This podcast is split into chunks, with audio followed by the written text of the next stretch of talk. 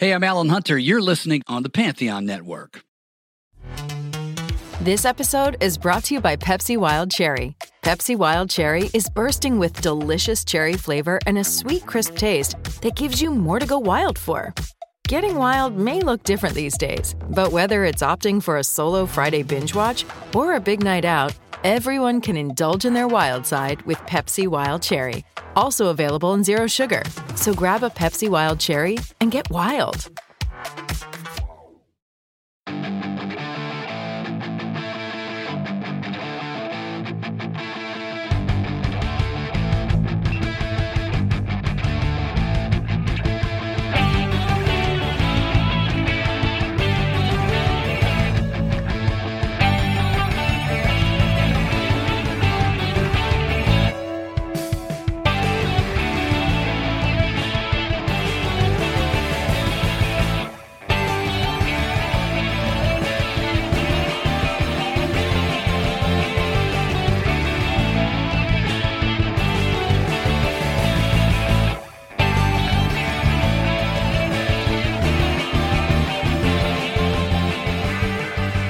There. Welcome to episode 157 of Love That Album, proudly part of the Pantheon Podcast Network. My name is Morris Bishtinsky. Thank you so much for downloading the show. Aside from this, I think the most iconic drum pattern for a pop song has to be this. Please don't write to contradict me. My Sharona by the Knack was ubiquitous on the airwaves back in 1979.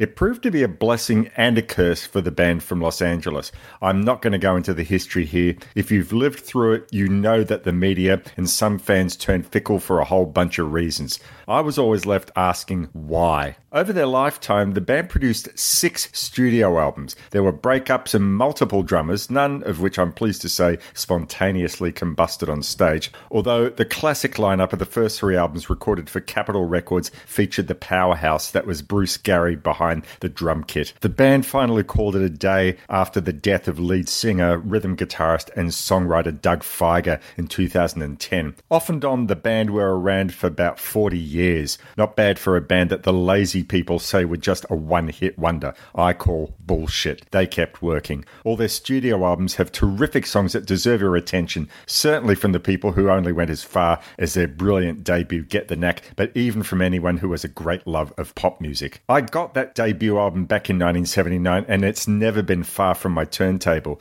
Neither has But the Little Girls Understand or Round Trip. The three remaining albums are also very good. Zoom would be my favorite out of those three, and I'd recommend that if you can track it down. I'm thrilled to welcome to the show the bassist for the Knack, Prescott Niles. 15 year old me would never have believed I'd be speaking to a musician from a band I played obsessively. And yes, I played that Sharona drum pattern all the time behind the kit growing up. As you'll hear in this conversation, Prescott's history and the Knack's history is about a lot more than the one song that most people know them for. We'll be speaking about what he did pre Knack as well as his time in the band. He had first hand stories about Woodstock, Jimi Hendrix, George Harrison, Fillmore East, and a ton more. The thing that comes across the most, though, is his pride in what they achieved. He loved his fellow bandmates, and as you'll hear, champions their musicianship and their friendship. This discussion, I got to say, was an absolute hoot and was recorded over two sessions when we ran out of time at the first. We spoke for a lot more than what was recorded. I'm rapt that doing this show has given me that opportunity. I want to send special thanks out to Randy Haker, who made the arrangements for this interview for me. I had to change dates around a couple of times, so I'm so grateful that he worked around me for that. So, as usual, Joanne will now give you the contact details, and then I'll be back with my discussion with Prescott Niles of the Knack. Stick around at the end of the show for details of next month's program. You're listening to Love That Album, episode 157. I got a dusty old pile of vinyl records sitting on my floor. We hope you're enjoying the show. You can find previous episodes at lovethatalbumpodcast.blogspot.com, or you can get it along with any of the other great music discussion shows at rockandrollarchaeology.com, all part of the Pantheon Podcast Network. To keep up to date, subscribe to the show via Apple Podcasts, Stitcher, Spotify, or your podcast app of choice. You can email Morris with feedback or album suggestions at rrrkitchen at yahoo.com.au. Join the Facebook group at facebook.com slash groups slash love that album and start a music related discussion.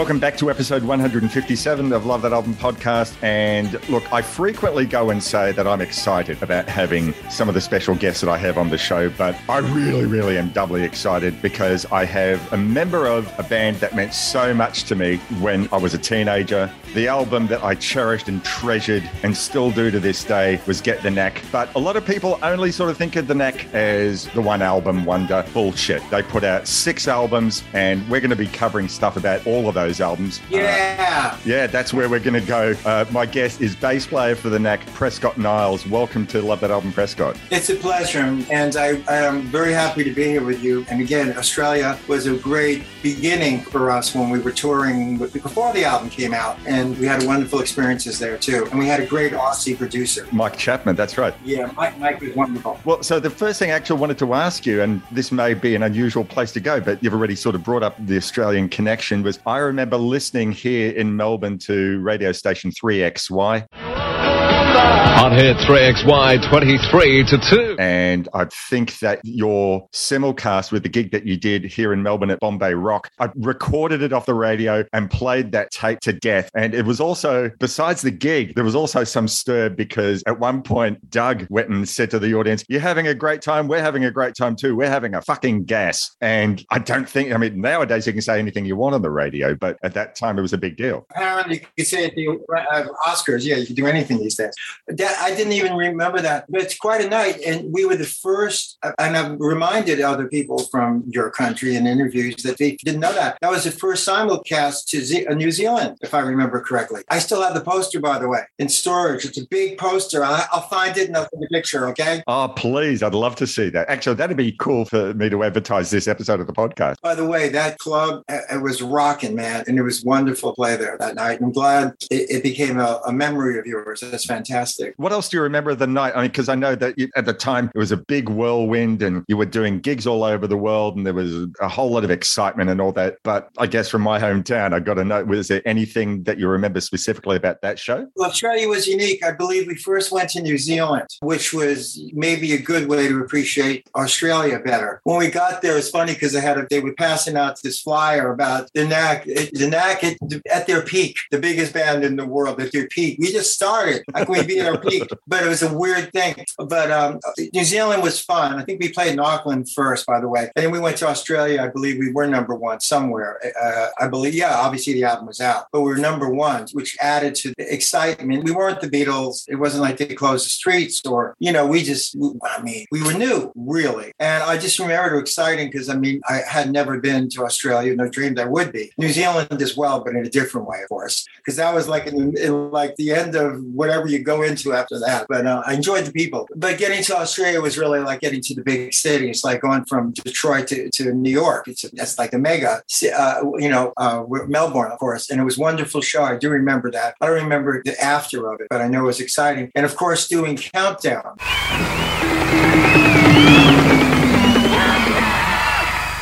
Uh, was fantastic. That interview with Molly Meldrum and yourselves is still up on YouTube. I saw it recently. I forgot all about it. It was wonderful. The audience was wonderful. We did a song I never knew we did before, uh, Lucinda. Did you perform that on Countdown? I think we did. Huh. I think we did more than one song.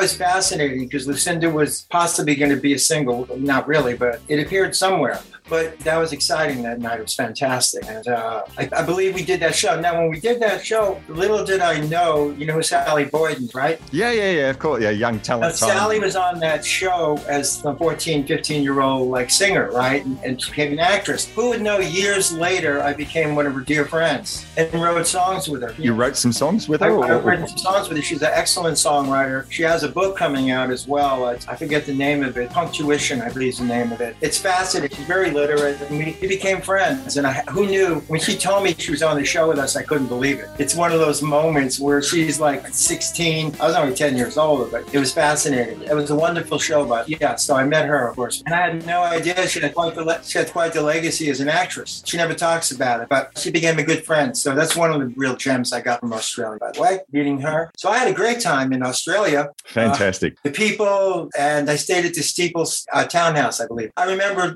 a certain remem- memories, but I remembered it was very cool being there, and I, I enjoyed it very much before we went to Japan. Mm. So that was really, really a, a great memory. But I'm glad you remember it.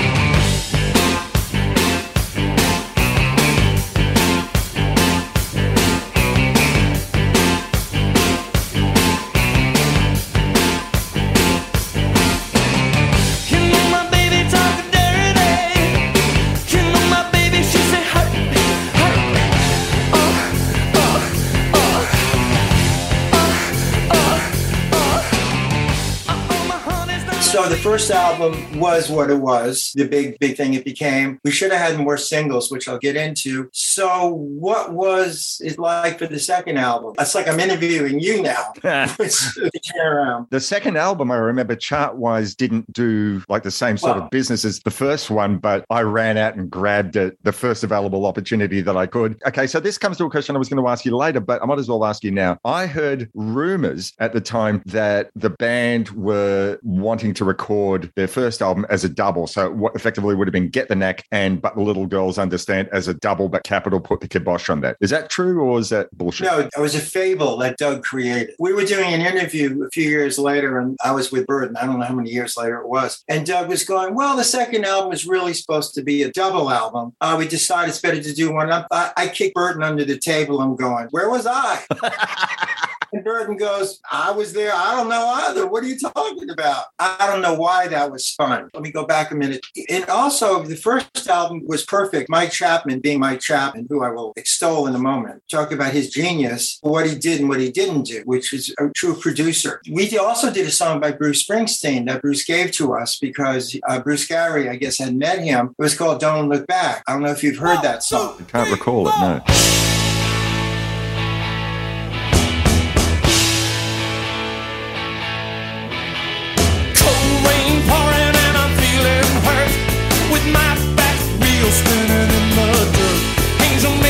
A face down a lonely street.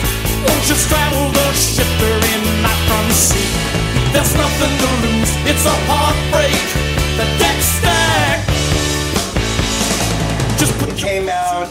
One of the Rhinos like retrospective albums, I believe, and it's a great, great song. It also came out on a reissue of a Capitol album uh, years later. So we did that song. Now it should have been on the album. Mike didn't feel it, it fit because the writing style was different. You know, all the songs we recorded was the best songs we did.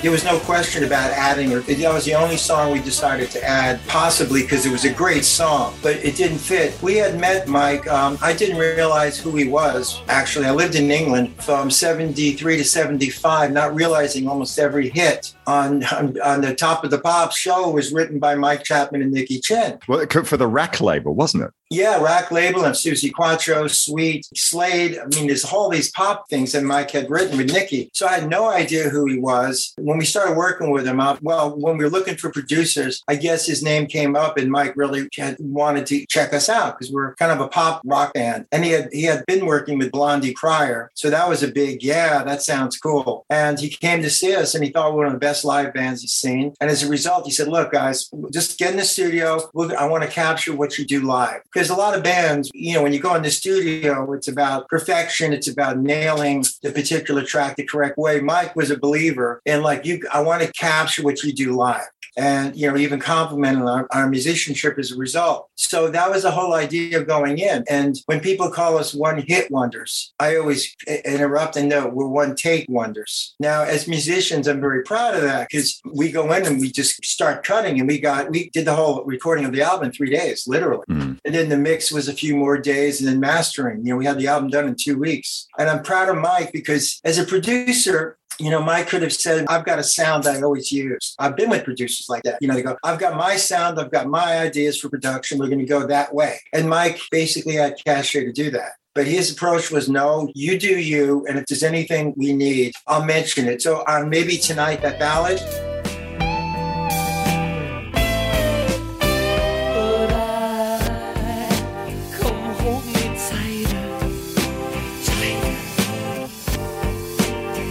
make it right, maybe tonight.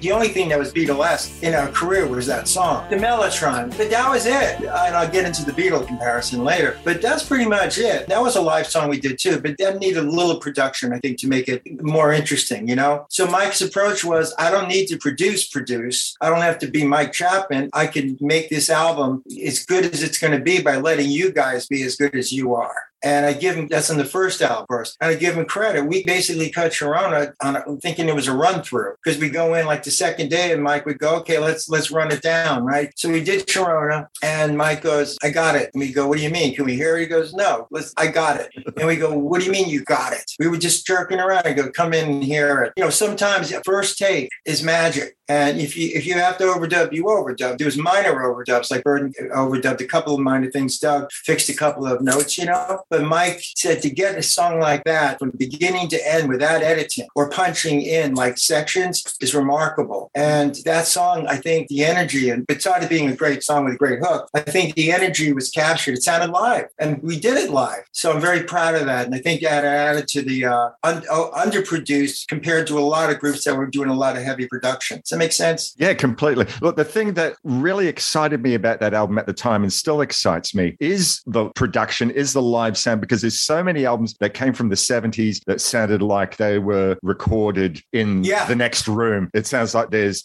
uh, 5,000 mattresses between the band and the Yeah. microphones. And this sounds absolutely fresh. It sounds like a 60s album, not just because of the music, but because it sounds fresh and vibrant. And you put that album on, and it still does sound fresh and vibrant. And that's to Mike Chapman's credit. Yeah, it doesn't sound dated, is what we're saying. And I'm so grateful it didn't have those certain, like, you know, whatever they were using at the time. It sounds like we sound live pretty much. Mm. It may be a little cleaner, only because, you know, Mike got a great vocal sound as well. You know, he was the only one, to tell you the story real quick, he was the only one who said Sharona was the number one. You know, prior to the album being released, I wrote in my journal and I said, okay, Mike, I'm going to hold you to it, right? So Capitol, when they got involved with us, and you know, I'll, I'll go back in a moment and tell you about the uh, alleged Beatles prefabrication, which is a joke for a lot of reasons. Instead of Capitol, instead of putting out a single first, a lot of record companies will basically put out a single to get people interested. Then they'll follow with the hit.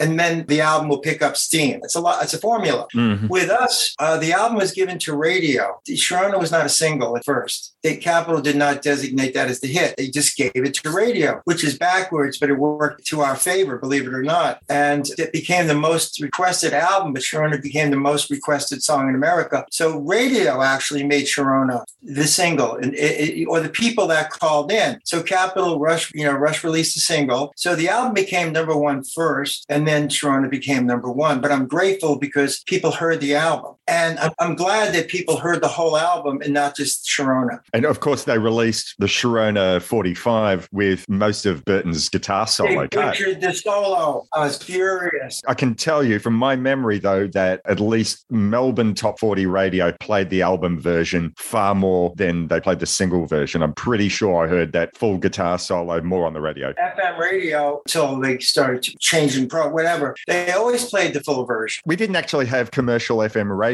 when you guys had gone to release Get the Knack. That was not for another year or so. So, but it was AM radio that was for once doing the right thing. Now it's very odd. A lot of people knew that there was a full solo if they had the album, and unfortunately, on radio these days, you know, I drive, I listen to you know radio a lot, FM, whatever, and they do play the edited version, which I don't like very much. And even the TV shows we did back then, I believe we did the uh, 45 version, Mm. did the time slot. I'm a big champion of Berton Averre. He's one of the greatest pop guitar players ever. He can play anything, and that solo. And you know, when people go, oh, Sharona, you know, my Sharona is a pop song. I defy anybody to have a solo like that on a pop song.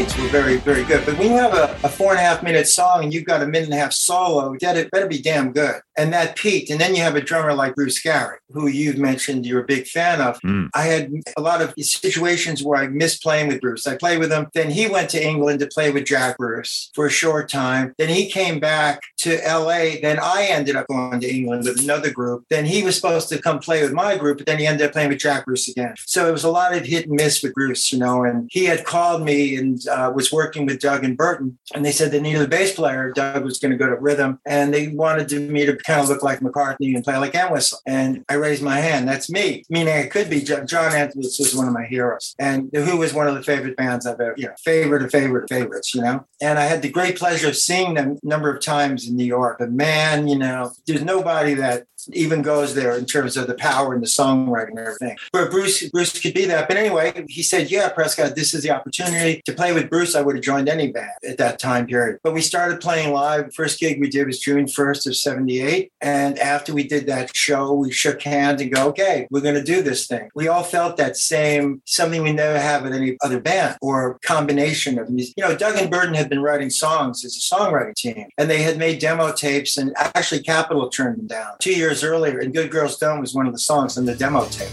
So you away while you're squeezing her. You thought you heard her Good girls don't. Good girls don't. She been telling you,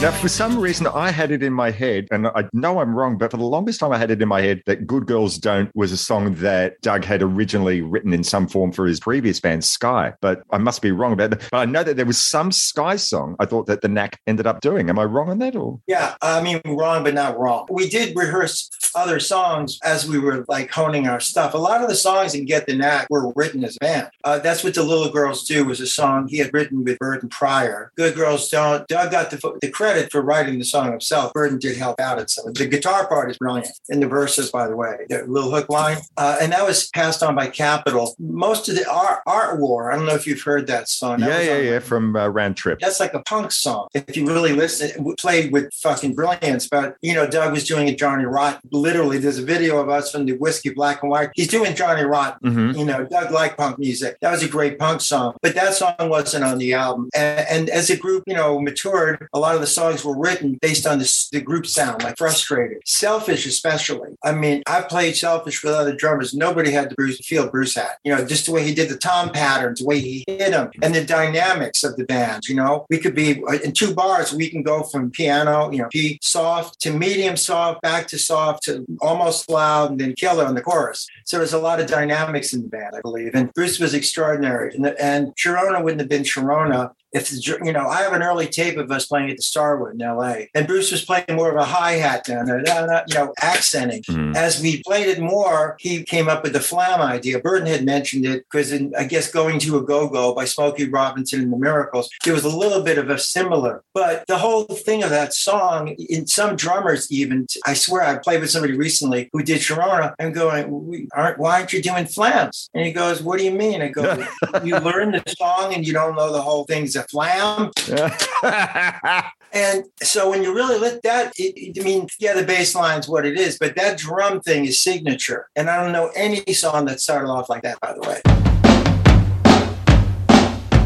Normally we're used to sort of hearing guitar riffs, but effectively you and Bruce went and wrote your own riff, your, your, the rhythm section riff before Doug and Burton come in. Yeah, but it starts with the drums. It starts with the drums and then you I sort of in, mir- yeah, mirroring what, what Bruce does. I just did a typical thing. I, I'm not de- demeaning myself, but however, I mean, I played some great lines. That was pretty damn simple, but it, the, the drums really set it up. That's another thing, just sort of thinking about that album, that first album. And I know we're going to come to some stuff from the other ones as well, because I love those other albums. Yeah, But, yeah, yeah. but the thing that really hits me, like the, from the first time I listened to it, is that Bruce loves using his toms for setting up the pattern of the song. I mean, it's not like sometimes, you know, toms are used as color, uh, they're used as fills. But like on My Sharona, selfish, frustrated, the toms are a major part of, um, of Absolutely. the Listen song's to- color. What, what about Heartbeat? Heartbeat, yeah, of course. Although, mind you, Buddy Holly, you know, Yeah, but he's rolling, but he's doing Keith Moon as Buddy. Ho- You know what I mean? that's And true. Bruce Yeah. Dickinson a lot from Keith Moon. And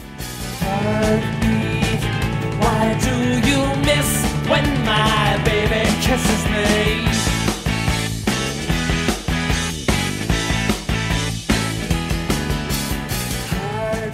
Let Me Out, by the way. A lot of people I've jammed with think they can play it. Also, Number Your Name. I'm sorry to be such a fan. I can't help it. But Number Your Name, the drum fills. The to- it's all it's all low tom, right? Mm, that's true. Yep, yep, yep. That's how the verse, verse starts. Bruce would do that a lot. Then go to a hi hat, and you always went to the ride cymbal, usually on choruses for lift or in a bridge. He liked playing the bell of the ride cymbal. Yeah, kind of but it worked because it changed the color of it. And, you know, again, that album, you know, Good Girls Don't is not an easy song to play on drums either. It's a teenage sadness. Da, da, da, da, da.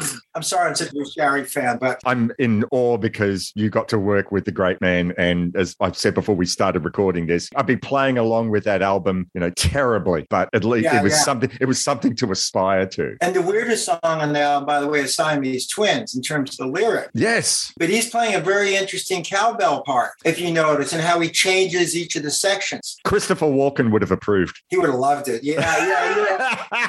I gotta have more cowbell. And by the way, even in the middle of Selfish on the bridge, we're doing a funk part. You he's doing this h- offing hi hat. I'm only mentioning all this to if anybody cares about the drum parts. You know, They should. It's very brilliant how we how we played it. Doug's vocals were were wonderful. So anyway, that album's a really reflection of the group playing together in LA for a year. We made a hundred a night. A lot of people ask, well, what about the thing about Capitol and the Beatles? Or they start off with, we had the fastest selling single since the Beatles. Right, I want to hold your hand. Mhm. Yeah, I get that. Yeah. But what does that mean?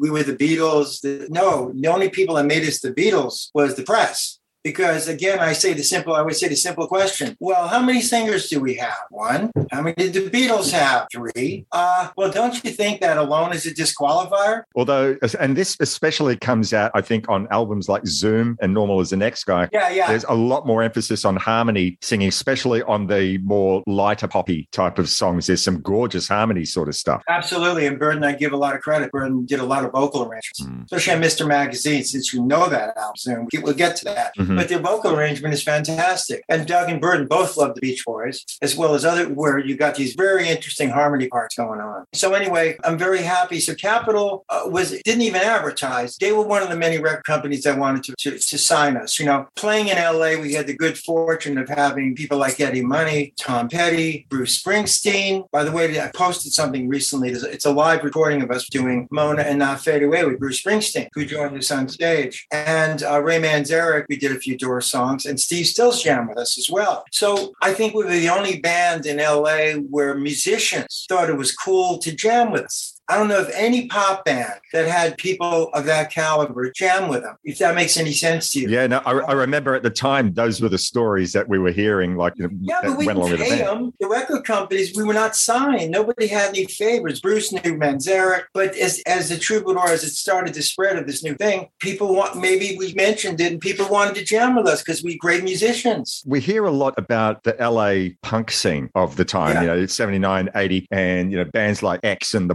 Yeah. were playing a lot together. And th- I mean, I know you've sort of gone and told about these bigger rock artists who came on stage to jam with you, but who were your fellow travelers? Who did you do gigs with? Or uh, who did you share bills with? Were you playing with X? No, no, we didn't. We were we had strange combinations. I remember whenever we went to San Francisco, we played with different people. I'm trying to remember the guy's name. He was very popular. But after we opened for people, they didn't want us to open for him.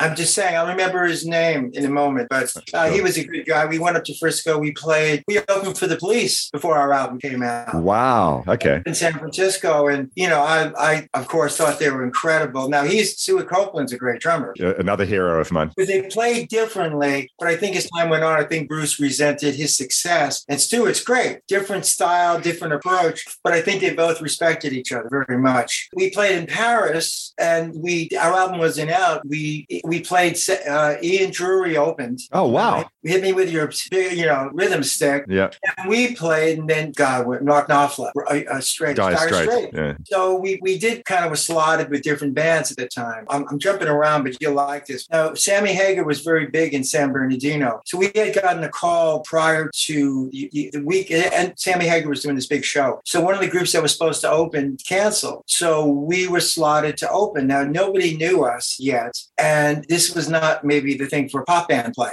If you you know compared to Sammy Hagar, now the audience wasn't told that they had a different band opening. I forget who was supposed to be, but they were a hometown thing. So it was, as we're getting on stage, my, I'll never forget this memory. Everybody has their lighter. You know what I mean? Yeah, yeah, yeah. Everybody- So as soon as we go get on stage and they put the lights on us, you see all the things being blown out.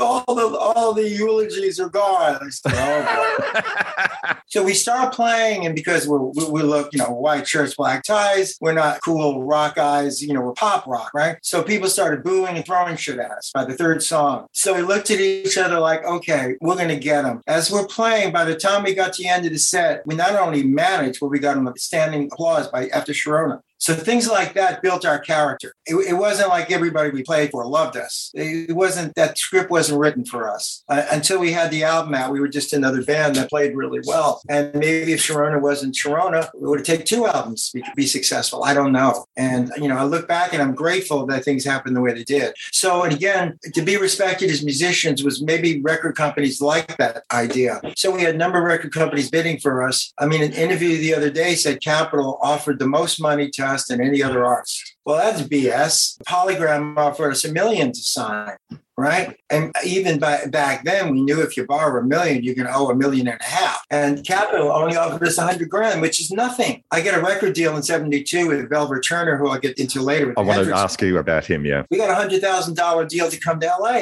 So we took a, a lower deal because we Capitol was all the people that had worked for the company saw us play live. So we felt like they were extended family. They weren't looking for the Beatles, but we knew everybody from the secretaries to the middle people to the A and R guys, you know. And, and Zimmerman, the head of Capitol, really thought we were terrific. So that's why we signed with Capitol, by the way.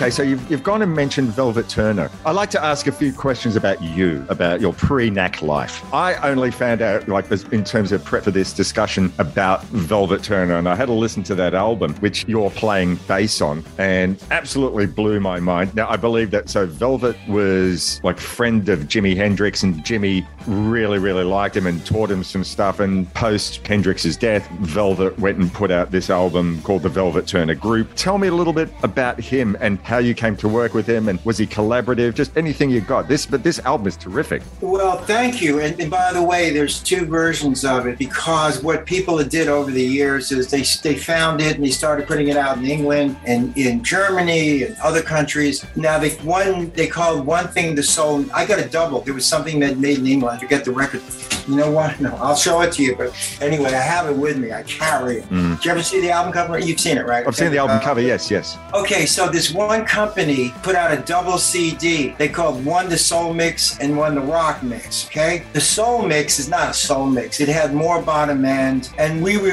when we first did the album, there was a couple of songs we re-recorded because we felt we had a better version of. Okay, four songs. One of the songs I wrote too, strangely new, by the way, and that bass line is pretty cool. I was trying to be John Ron Wood and John Entwistle, by the way. Ron Wood was with Jeff Beck Group, and I love Jeff Beck Group. Mm-hmm. I saw him twice, and Ronnie Wood was a great bass player. A lot of people have no idea what I'm talking about. So we recorded those songs. Now we were signed to. Okay, interesting. I was at Woodstock the year in, in Wood '69, right? Mm-hmm. And I, I have a long story about that some other time. Uh, so here I am in the audience, and Michael Lang put Woodstock together. I had met Velvet in '68. He auditioned for a group I was playing in in Brooklyn. That's where I'm from, by the way. So he was auditioning as a lead singer for a blues grant, and I kept looking at him. He was like a tall Jimi. He was 6'3", but he hunched over. I kept looking at him, and I said, "Where'd you get those clothes from, man? What the hell? You look like Jimi." He goes, "No, man. It's like you know, Jimi lent you the clothes. What are you talking about?" Now, Velvet's 6'3", Jimi's 5'10", and the shirt coming up to his fucking navel, right?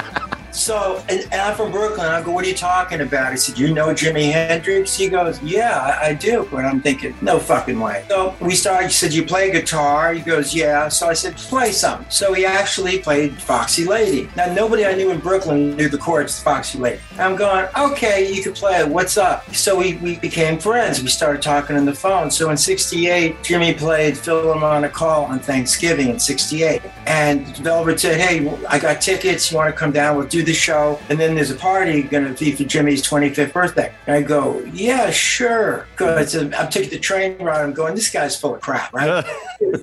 you know, I mean, come on, right? Jimi Hendrix, who's a god. Now, I saw Jimi before I met Velvet Fillmore. So I was still in awe of Jimi Hendrix. Seeing him on stage, I can't explain what he what it was because it was you never knew. But whatever he did, nobody else could do like he did it, you know? Mhm. Let alone his songwriting. So I went to see Jimi play Philharmonic Hall, which was brilliant. It was a classical music hall. So the sound was excellent. And then we went uptown to the, I think it was uh, uh, uh, the Cheetah Club, perhaps, one of those clubs. And literally, I'm there standing 15 feet from Jimi at his birthday party. Of course, I was petrified, didn't say a word. I felt like a girl wanted to meet an actor. You know what I mean? I'm, I'm a movie star, right? I just said, hey, so after that, Velvet had a credibility. So we started playing together. I did meet Jimi twice with Velvet, but just like being with Velvet, you know, hey, what's up? You know, I mean, that was the extent of it. I think I might have jammed with him. Now I know you, you go, why would I? Because it was a place called Longano's up in up midtown Manhattan, and people would jam there at two, three in the morning, like they did it to Steve Paulson. So I would get, I had the the, the nerve to go up there and sometimes do a blues song with somebody. It's dark, so I'm playing, and Velvet told me later that Jimi played something. I was petrified to begin with. I mean, I'm 18 and I'm up there thinking I'm great. I was playing bass for two months, but I was a fast learner. And so whatever that was, I probably was frozen anyway. So, but I did jam with people. So anyway, meeting Jimi a couple of times was extraordinary because he was bigger than life. And after seeing him at Woodstock, becoming this icon to the world was pretty amazing, you know? Mhm. I went to California that summer, and uh, that's when Jimi died. And both of us couldn't believe it because Jimi seemed immortal. And you can well imagine because nobody was dying back then at that age. There was a trend that started, but still it was like, how can somebody die at 20, 27, 25, 20? You know, nobody was doing that. Heroin addicts, the beat poets in Manhattan might have been doing, but not pop stars. It was too new. Brian Jones, but everybody knew he was kind of had problems. You know, I mean, it was, it was nuts, but that maybe wasn't even an overdose. So Velvet and I had played together before. So when Velvet, when we found out Jimi died, I flew back to New York and uh, we were in, we got a lot of interest to cut a demo. So we went in we cut a demo of the song. Then Michael Lang, who was a million miles away from me, wanted to sign us to his label. Think how weird that is to be some kid a year before, and now we're going to Woodstock to sign a record deal. Now this is because Jimi had passed away, but you know, because now Velvet was, you know, possibly had something to do with Jimi. We did a demo. We got a hundred thousand dollar record deal. Tom Wilson was going to produce us. Wow. I didn't Yeah. realize who Tom Wilson was. Simon and Garfunkel, Bob Dylan, Well, Velvet Underground. Velvet Underground. Yeah, yeah, yeah. He did jazz, but I knew he was special, but I had no idea. So we started recording. I'm just giving you a quick rundown. We started recording, and Velvet was good, and the songs were good, but he wasn't Jimi. And people kind of lost interest, right? Tom Wilson was going, yeah, well, he, he disappeared more in the sauna with some of his hookups, so to speak. Were you happy with the album? Were you happy how it sounded in the end? After we initially had the album done, Michael Lang sold some, the record company wasn't doing well. So Family Productions, which uh, somebody named Artie Ripp was president, he also was working with Billy Joel. So he took over the contract. We re-recorded four songs that came out on his label. Now I thought it was good, but it didn't get any promotion. And you know what happens. I mean, it was an album. I'm glad we did it. The group kind of broke up. That's when I started traveling. I went to Boston. I went to England. So that was the end of Velvet for the time. Now I still was friends with Velvet, and he was one of my my best friends. And you get a lot of great stories about that. Without Velvet, I wouldn't have gone backstage to all the clubs that nobody would have ever let me in because I met Velvet and he knew Jimi. I get into places that I never could have dreamed. So I, I, I it was like a college education. I knew what it was like to be in a rock band. I knew what the girls were like backstage. I knew what how managers talk to people. It was really going to college because I observed a lot, and and because of that, I had privy to a lot of great things I wouldn't have had otherwise. So we did the album with Velvet, and then I had a chance to travel. The album didn't do anything. Years later, what somebody did is they brought Velvet into the studio. Thanks for listening, because I'm just giving you a heads up on this. So they asked Velvet to overdub some guitar. They took stereo, they made it mono, put that on the left, and Velvet's overdubs were on the right.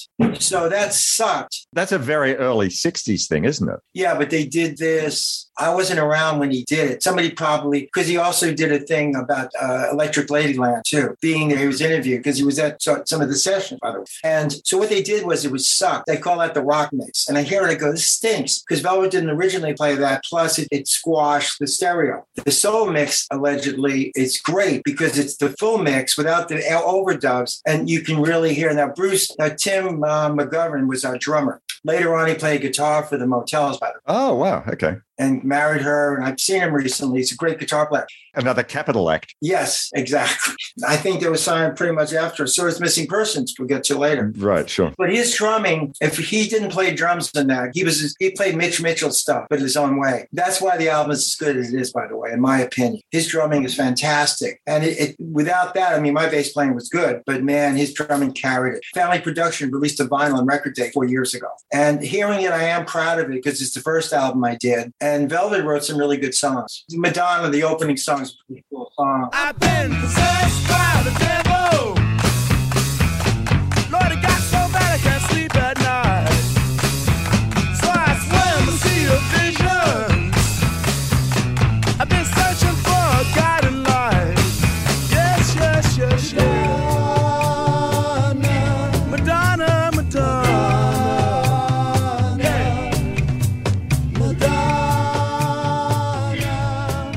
Excuse Me, Gentlemen is very cool. And that's when Velvet was trying to sing like Mick Jagger. by the way. I can't remember what song it is, but there is at least one or two songs where his vocal style, he's definitely trying, it sounds to me anyway, that he's trying to bring Jimi in his vocal. Well, he sounded like Jimi, had the same quality. And he did sound, when I play it, they don't even listen to the guitar playing. They go, it sounds like Jimi singing. Yeah, yeah, yeah. So Velvet had a good voice. And, and anyway, so that's the saga of, okay, I, I got to say one more thing. You're going to love it. So I stopped playing with Velvet. Uh, I uh, went to England to live there in 70, uh, uh, middle part of 73. And that's when I saw a lot of the great groups, you know, that was happening in those eras. I met, because I met Rose Taylor, I got to meet George Harrison, which I did a session with later.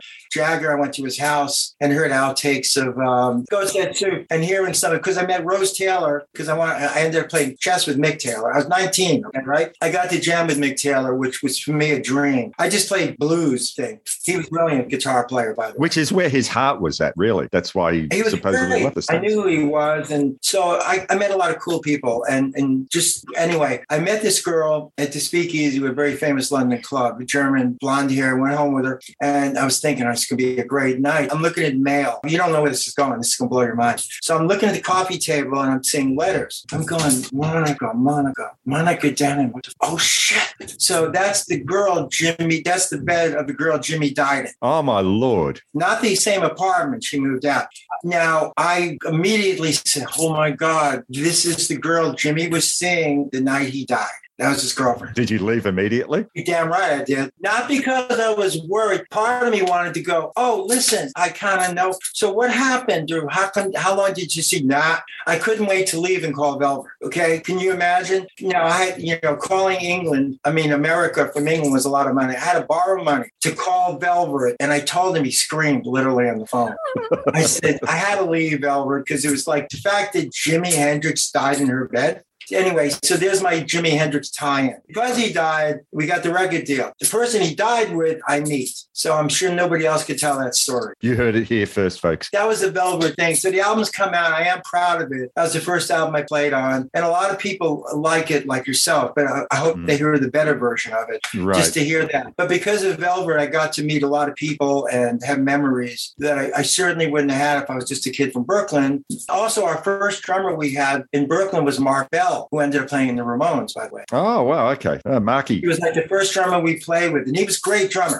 Yeah, look, I've, I watched a video that uh, he made. Like it was something that was one of the bonus features on the Ramones End of the Century documentary, I think. And Yeah. he's he's talking for a few minutes about. He's saying, "Oh, you know, a lot of so-called really professional drummers, they think that they're something special because they can do all this jazz stuff and they can do all this really tricky stuff, and I can do that shit." And he goes and shows some really fancy jazz chops, and he says, "But they can't do what I do, which is for an hour. They can't do that for more than thirty seconds." So One of the reasons we played with Mark is the only drummer in Brooklyn that could play like John Bonham if he wanted to. after having seen that little video, I 100% believe that. That's He's um, really, he was really good. Do you know he had a twin brother who played guitar? no, I did not know that. Fred, yeah. It was pretty trippy, by the way. But Mark was great. So anyway, just now that's the Velvet story. But he was a dear friend of mine, by the way. It wasn't just playing. I did move away, and I was very. He was very proud that I achieved success with a band like the Knack as a dear friend. It, it meant a lot to him personally. So me as well. He, he passed away, unfortunately, uh, in like 2002, I believe. I want to ask about another rock luminary that you ended up playing with, and I believe the rest of the band play with, which was Arthur Lee of Love. Yeah, yeah. I got a chance to play with Arthur Lee. He had a TV show in LA he was going to do. And I met somebody who played with him. I think the drummer at the time. So he brought me in. I rehearsed with Arthur. Arthur Arthur was going through one of those uh, extreme drug issues where he'd like play some songs and then he'd just fall to the floor and laugh or act crazy, you know? So I did a TV show with him. And at that time, the record company wasn't sure if he can tour. And I got an offer to go with somebody to Boston, somebody I had met who had some gigs in Boston. He liked me. And I said, if you give me a round trip ticket, I'm going to go. So that's what I did. And I also played with Randy California as well. Randy was brilliant and uh, a lot of, but he knew Bruce Gary. Because of Bruce Gary, I played a couple of shows with him and Bruce. And that was early on before he came. But anyway, so Arthur Lee was pretty funny, but he was losing his mind. The album was called Vindicator, I believe. Love jumped through my window last night and left the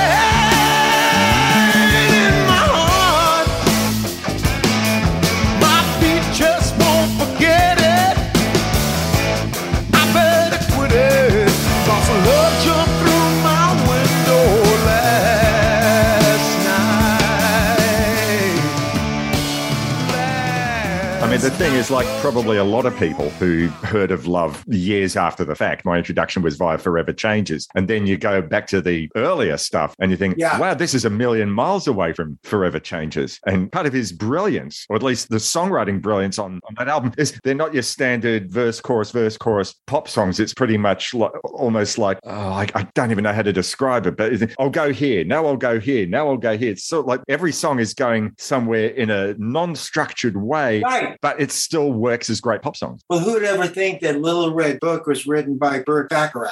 Uh, yes, that absolutely. My favorite people are arrangers because a song, Yeah, yeah. a, a songwriter, you know, you, you bring something into the world and that's something to be praised. But someone who can listen to something and say, I'm going to do something different with that, really full respect. and that showed you what you know how they turned it around just awesome and just saying so love was one of those and, and the doors of course i had seen they were very unique and the sound again producers and groups were able to be unique before they were big money makers and everybody had expectations and wanted to pigeonhole their style. That's just an option. Anyway that happened to us too by the way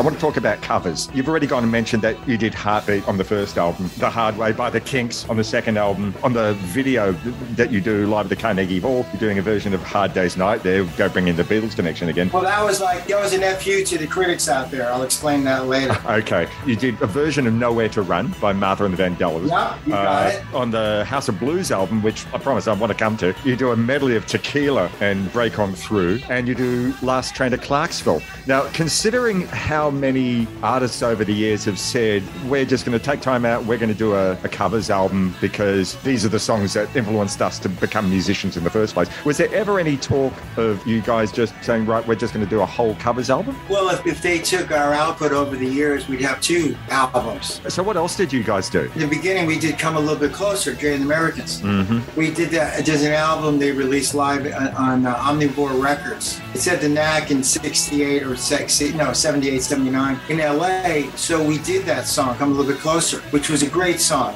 We did it our way. We did If You Want Me, It's All Right, Adam Faith. If You Want Me, It's All Right. Oh yeah, yeah, yeah, yeah. So, I, in fact, I think you guys did that at the three X the, the Melbourne gig. Because Oh, we did. I'm pretty sure I remember hearing that on the live uh, radio broadcast and tape it. So yes, I do remember that. And that was a cover we did. Now the thing was because when we jammed at rehearsal, we go off and jam. Bruce and I and Berton and Doug, we, we knew every song. I mean, we just you know we play it. So a lot of the times we throw things in the sets earlier on. Uh, we love the Kinks, by the way. I mean, they were great. No, that's no secret. Whenever we were rehearsal, now Tequila Break On Through was sometimes, you know, we just jammed a rehearsal, right? Sometimes we did Doors songs, which we ended up doing with Manzarek. We did Love Me Two Times. We did Whiskey Bar, which is a great encore song. We, uh, there's a live thing of us doing that, I think on a reissue of the second album. We always come up with things. We did uh, Beatles. We did, um, sometimes we do, and I have a live tape somebody sent us, and you Bird can sing. We did Everybody's Got Something to Hide But Me and My Monkey, which is our favorite song.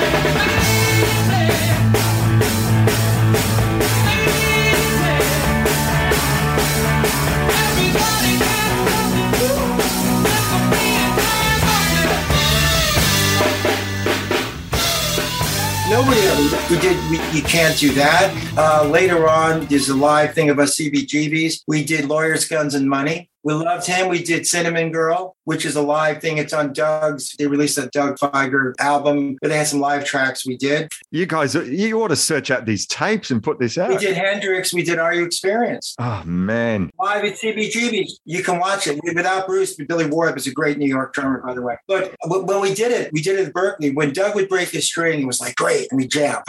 that was the cue. I mean, we do anything. Berton would start. I mean, we could do Cream Song. We, we did Crossroads. We could do anything. Because again, we were real musicians. We weren't just limited. I mean, we loved Jeff Beck and Doug would go off and we, we literally, I mean, Last Train to Clarksville, we always screw around with. It just ended up, we did it that night. Uh, we did that song, we Dave Edmunds song, uh, I Knew the Bride. We did that live and we did this on our album with Terry Bozzio, Zoom. It- it's on that album. Uh, well, actually, it's on Rhinos. We did covers and they, they put that on a separate album, not in the, that album, but there was like Rhino Gold or something, uh, the knack and retrospective. And we, we did that song. So we basically did what we wanted to do, and we were good enough where we could pull it off. And, and Tequila Break On Through, I mean, we would jam on Break On Through. And one day, Burns, Berton's a great slide player, which he never gets credit for. the end of the game. That's him doing Thank slide you on so that. much.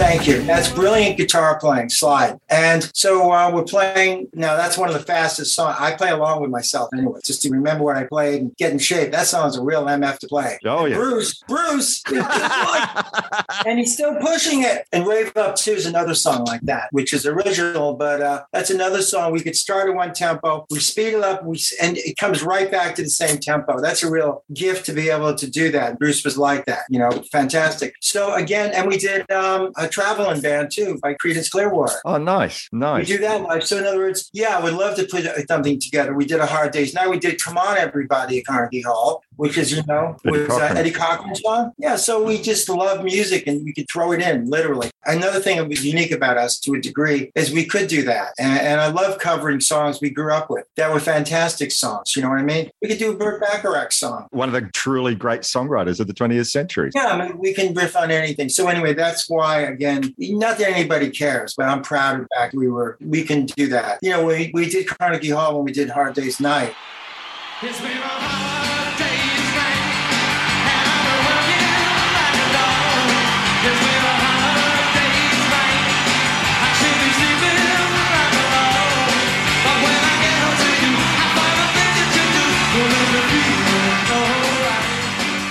Doug started but before we did that. He started quoting Dylan. Mhm. Sometimes they are a change about the critics and their pens, you know, right? Putting him down, and then we did Hard Days Night. He goes, "Fuck him. This is for you."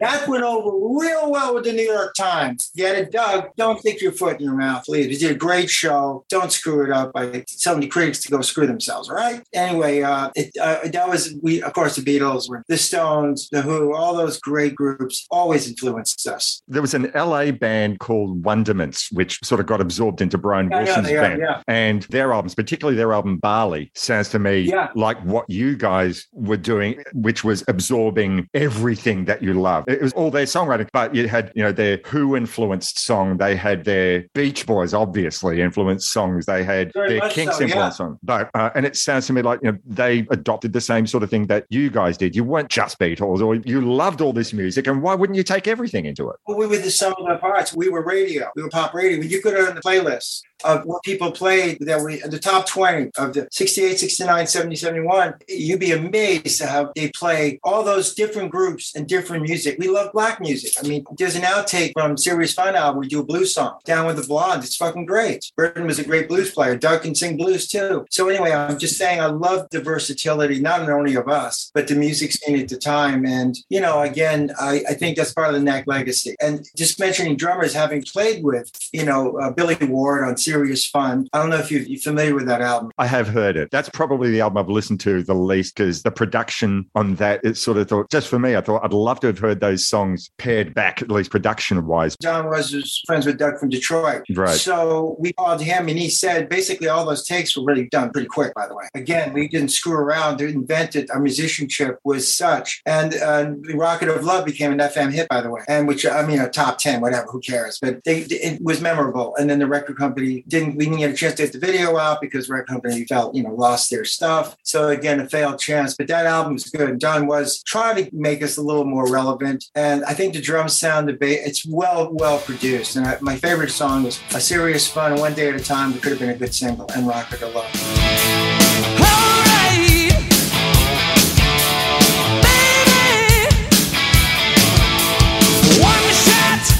baby.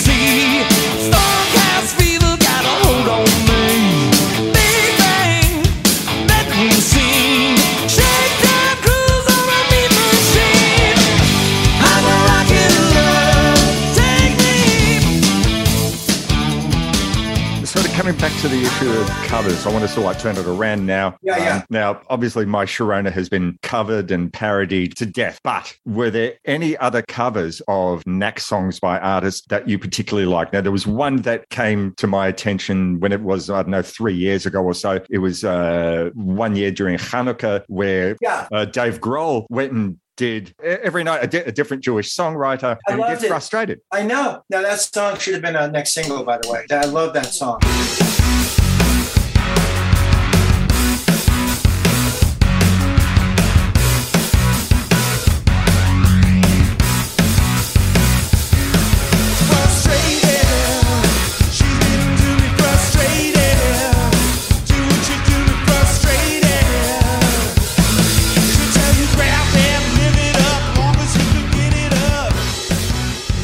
Heard you say previously in an interview that you'd submitted your song Harder on You for consideration to the film That Thing You Do. And I actually heard a version online of The Knack doing That Thing You Do, which was, you know, just wonderful, gorgeous pop. But tell me a little bit about that whole thing, how you came to submit that song. Well, I had written, you know, I was living in Malibu at the time, which was a great place. And I, I was friends with Bill Hudson, you know, from the Hudson Bros. Mm. And I wrote Harder on You previously, but I knew they were collecting songs for that thing you do because Bill knew some publishers. So they're still looking for songs. So I had cut that song. Actually, I did demoed it with Bruce on drums, believe it or not. Mhm. So I brought it into Bill's studio. I said, Can you do a vocal for me? He's a great singer, right? So he did a vocal. We actually, it's a demo track. We sent it in, but they had the, all the songs already for the movie. And that's why we didn't get it on there. It would have really worked well, but didn't happen. So when we started doing Zoom, it was a great album because we were all working together, just Berton, Bruce, and myself. Not Bruce, I mean, uh, Doug, because Bruce had quit again. And then we gave him a chance to come back, but he did. Long story. I'll get into that tomorrow or tomorrow. So um, I played it for Berton first because I knew Doug had his ego and I didn't want to fucking deal with him. So I said to Berton, hey, what he said it's a great song. So he says, I think maybe we can add a little bit in the bridge to make it more knackish. And I said, well, great. So I did give Berton uh, half songwriting credit. But I, you know, I, we could have done it the way I wrote it, but I felt he was right. So Doug, when he heard it, goes, "Fuck yeah!" So he actually did some, did it live before we recorded it, and I thought it was, it, it was Rhino. If they ever got their stuff together, might have released it as a single, but they never got that far. They never promoted the album, fortunately. It's unusual because, like, Rhino were mostly known as a reissue label. I That's don't think right. I'd ever heard of anything of them doing like a new album. So as we're touring with the great Terry Bozzio, which I'll get into next time we talk, some of the idiosyncrasies of Terry, who loved it, and we were close. Again, we cut that song, and Rhino didn't get it into Tower Records, and as a result, nobody really knew about it. So that might have been a single, as, as, as fate would have it. There was a lot of good songs in that album. I'm really proud of the album. The songwriting craft was excellent, by the way. Mm, I agree. Later, for that later album, I mean, Normal was not as normal as Fame. I'll talk about that, but it wasn't very good, comparatively speaking. And Zoom had a lot of really good songs. And by the way, we did No Matter What. We recorded it for a, a Bad Thing a tribute. We did a really good version of that. And uh, we did that thing you do, you know, Girls Talk, which was also in the Rhino release, Elvis Costello song. And, you know, what I mean, so we there, there's more covers now. We'll pause for a quick break. Prescott's going to go have a cup of coffee. I'm going to go have a cup of coffee. And then we're going to come back and we're going to talk more about the knack. And We have to. We got to talk about England, living in England, and what an experience that is. A meeting from Harrison. anywhere you want to take it, Prescott. I'm looking forward to it. So we'll be back in a moment.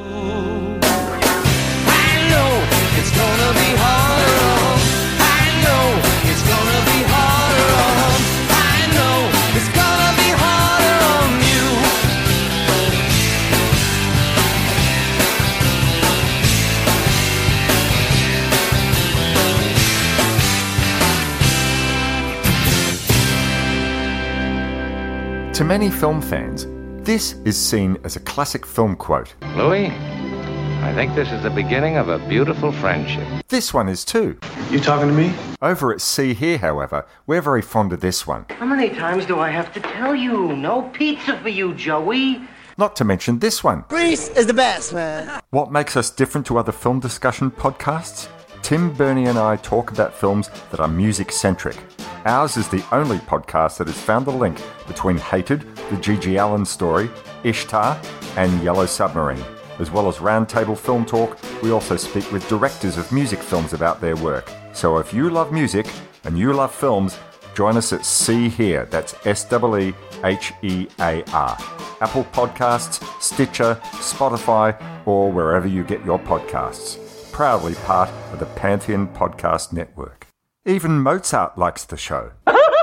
Welcome back to episode 157 of Love That Album. I'm continuing my chat here with bassist of the Knack and of the Velvet Turner Group and of Arthur Yes. Lee, Prescott Niles. Yes, thank you again for uh, for playing with me, literally, and enjoying this. Thank you so much.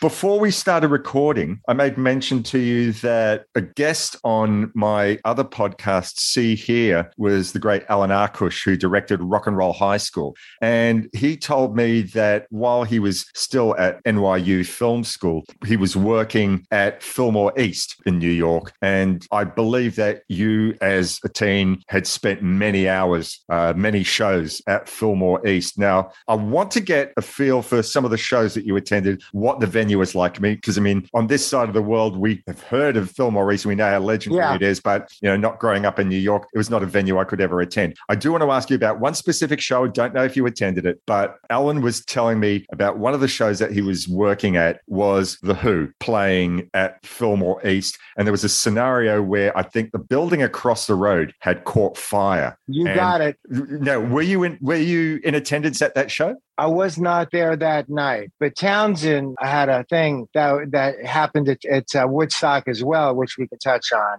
Where the fire commissioner, I guess Townshend didn't know about a fire and he got on stage. And Townshend said, as happened before, that's his territory. If anybody comes on the stage unannounced, he just kicked them off the stage. And he didn't know about. it. Well, they arrested Daltrey and him went to jail for that night, and they got bailed out the next morning. And then, of course, at Woodstock, there's that famous kick which I witnessed live, where Abbie Hoffman got up stage and started talking all this crap, and Townshend just booted him right off the stage. I was going to ask if you'd seen that. Yeah. I saw that, and uh, it was remarkable because, again, you know, I understand, but he, he said he just is in a rage. Nobody can get up there and, and say anything. So uh, the crowd loved it. it. It was one of those things that the Who were kind of unique in the fact that when they were on there, they were serious, even though they were comical and expressive and goofy. That's another thing. They had a great sense of humor. To be able to play what they played seriously, have a sense of humor, made fun of themselves, especially when they did a quick one while he's away, uh, which is one of the the first opera. It's Townshend, the mini opera.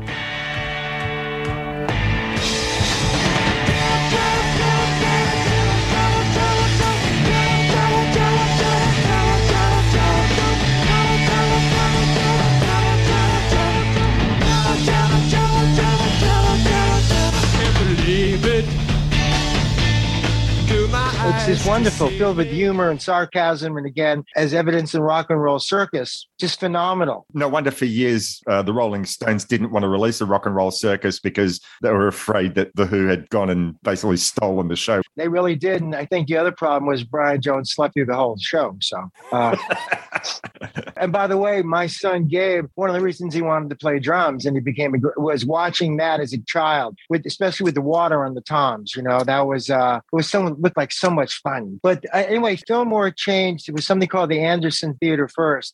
I saw the Yardbirds with Jimmy Page play there, probably as end of 67, 68. So that was like my first real concert in terms of in Manhattan. That Anderson Theater, and they also released a live album too. The Yardbirds, uh, one of the they, they held it back for years and it came out. Then they moved to Fillmore, or maybe that same theater became Fillmore. And the second show I saw was The Who. And that's when Townshend had a spangled jacket on. I remember the bass Entwistle play was actually one he kind of modified to make it this weird thing. I was a big fan of I Can See for Miles, and that was one of the only tours they did it. So that blew me away. Now, when Fillmore started becoming regular, of course, uh, I do anything I could, you know, five bucks, six dollars to go there was remarkable. And that to me was like an encyclopedia of the music scene at the time. I mean, you had folk music, you had Tim Hardin playing, you had Richie Havens, who was, I mean, he was playing on the street too. He was playing there, an incredible string band with their classical roots. And then, of course, you had all the blues players. Bill Graham was smart enough to introduce Billy, B.B. King, Albert King, Freddie King, Buddy Guy. I mean, all these great blues players. Can't he play there, you know, as well as that part of the night? He'd have in the mixed show where you have a bit of everything. So Bill had a vision. He was a tough guy. He had he had San Francisco one going as well. So he was operating on both coasts. But he was so brilliant because he really brought the music not only, but he had the variety of it wasn't a variety show like they used to do before where everybody had 10 minutes. He would find a way to, to merge and have groups play with each other. That was remarkable. When I saw Jimi Hendrix for the first time, Sly Stone opened for him in 68. And it's like, wow, you know, I mean, how can he do this? And I saw Led Zeppelin, the first US tour when they opened for Iron Butterfly. And Iron Butterfly were booed unmercifully when they played after Led Zeppelin, Oh, man. especially the poor drummer who had to play a drum solo. Not an easy thing to follow, Bonzo. No, no. So then you had that. I saw, remember that song Fire? Uh, the Crazy World of Arthur Brown. I am the god of hellfire. He played Fillmore, and they actually lowered him from the ceiling with flames and like a like a cauldron. That just blew me away. I mean, that was like from another planet. Jefferson Airplane uh, was one of the earlier shows I saw too, and I who cannot fall in love with Grace Slick in her miniskirt. And Jack Casady was just an amazing bass player. When he played, it, he had a sound that was more pronounced than anybody at that time. So that band had a big influence on me as well. Let alone uh, ten years after, before Woodstock, we'd play there often, and they were incredible. And Allman Brothers, of course, made it famous. I saw Delaney and Bonnie play there with Eric Clapton. I mean, think about that. And it was affordable, which is what to me was incredible. Mm. Bill passed away, of course, and had a legend of being a real hard ass, so to speak. But he really gave everybody in New York and, and everywhere the ability to really get every style of music without having to go to three concerts. I'm not 100% sure, but I'm presuming that they would have played Fillmore West at some stage. Did you ever get to see the tubes? No, they did though, but I didn't. I saw them when they were touring years ago with Missing Persons. We did play with a re- revived tubes. Oh, they played a couple of shows with us. Yeah, only a couple of players were in there, but they were great. They were very unique, and and certainly nobody could be like them. You know. It's just because you mentioned the crazy world of Arthur Brown, and I'm thinking, wow, what other theatrical rock bands? So think, well, duh, the tubes. Well, yeah, but he Arthur was just nuts. I mean, I found out later Peter Townshend actually produced some of the record, and Carl Palmer, I believe, played drums. Oh, wow, didn't know. Wow. Emerson, Lake, and Palmer. And by the way, they were amazing too, uh, unique and special in terms of the. I saw Keith Emerson in the Nice, which played Fillmore East as well. That's uh, how I knew who they were. And I got to tell you a funny Velvet story. Velvet, because Velvet could sound like Jimi Hendrix when he wanted to, he would call Fillmore, ask to speak to Kip, one of the guys who was managers, and he'd go, "Hey, man, uh, you know, it's uh, Jimmy, you know, and Velvet's coming, Velvet's coming down there, so you know, just uh, so we get in for free all the time, right?" Okay. One time Velvet called. This is, I've told this before. He goes, Yeah, how you doing, man? Kip goes, Okay, hold on. Hey, uh, Bill, uh, Jimmy's on the phone. And Bill goes, Yeah. And Velvet's going, uh, Jimmy say, Hey, motherfucker, Jimmy's right here, 10 feet away from me. You ever call again? you ever call again, Velvet? I'll break your legs. Goodbye. And he hung up.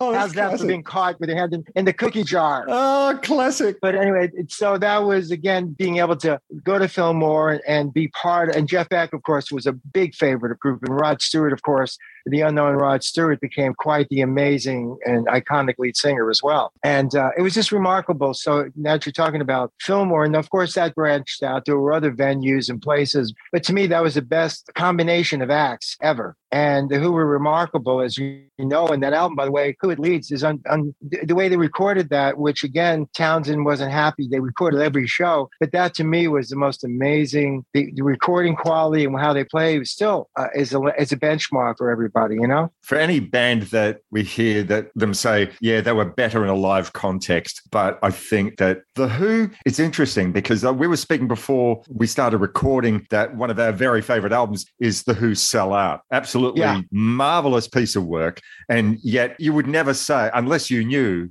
you wouldn't know that it was the same band on Who Live at Leeds and The Who Sell Out. One's a Baroque pop band and one's like a proto metal force of nature. Well, that's exactly it. And when they even did Tommy, Kit Lambert, who was managing and producing them, they they still didn't get didn't even get a chance to put some of the electric guitars on. And then Entwistle was very staged. You know, he wasn't playing his sound, and Keith Moon played parts well. That's why when they did it live and then that uh, expanded Who at Leeds, it's remarkable. And I think again they were much better live than on record because they couldn't capture the the insanity. I mean, Daltrey was brilliant with his twirling the mic. I mean, spinning it like a lasso. And Keith Moon, you have to see him to believe him. That's all I can say. And and I was lucky to see him a number of times with the Who. You just laugh, laugh, and then get excited. And then Entwistle would make a face like you're going, "What's this going on here?" And Townshend was remarkable.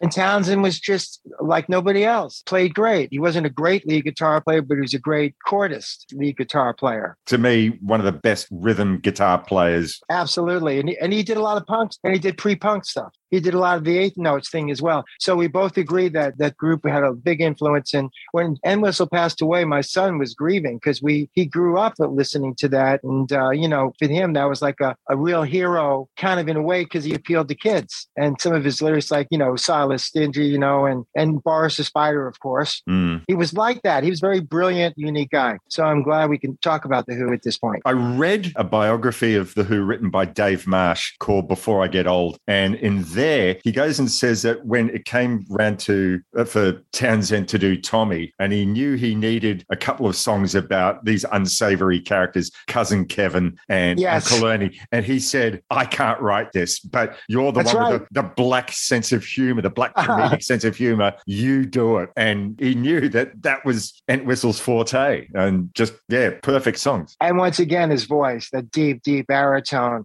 made it happen. So I'm so glad we can talk about them. And the, and the fact that they still have the ability to play and they survived is remarkable. Of course, you know, it's a different Who, but nevertheless, it's it's remarkable. And they and they enjoy doing it. And Daltrey too had a lot of issues doing the Who for years. I mean, I give him a lot of credit and did a lot of charity work as well. So um, I'm a big fan. So again, I'm I'm lucky I was able. To, I can't even explain like seeing Jimi Hendrix. I told you when I last talked to you. It's hard to explain exactly what you saw because it wasn't like every night he hit the mark the same way every time. It's all about interpretation, and I think that era of groups, whether it's Led Zeppelin or Jeff Beck or Jethro Tull, is another example of extreme stuff. There was always jamming.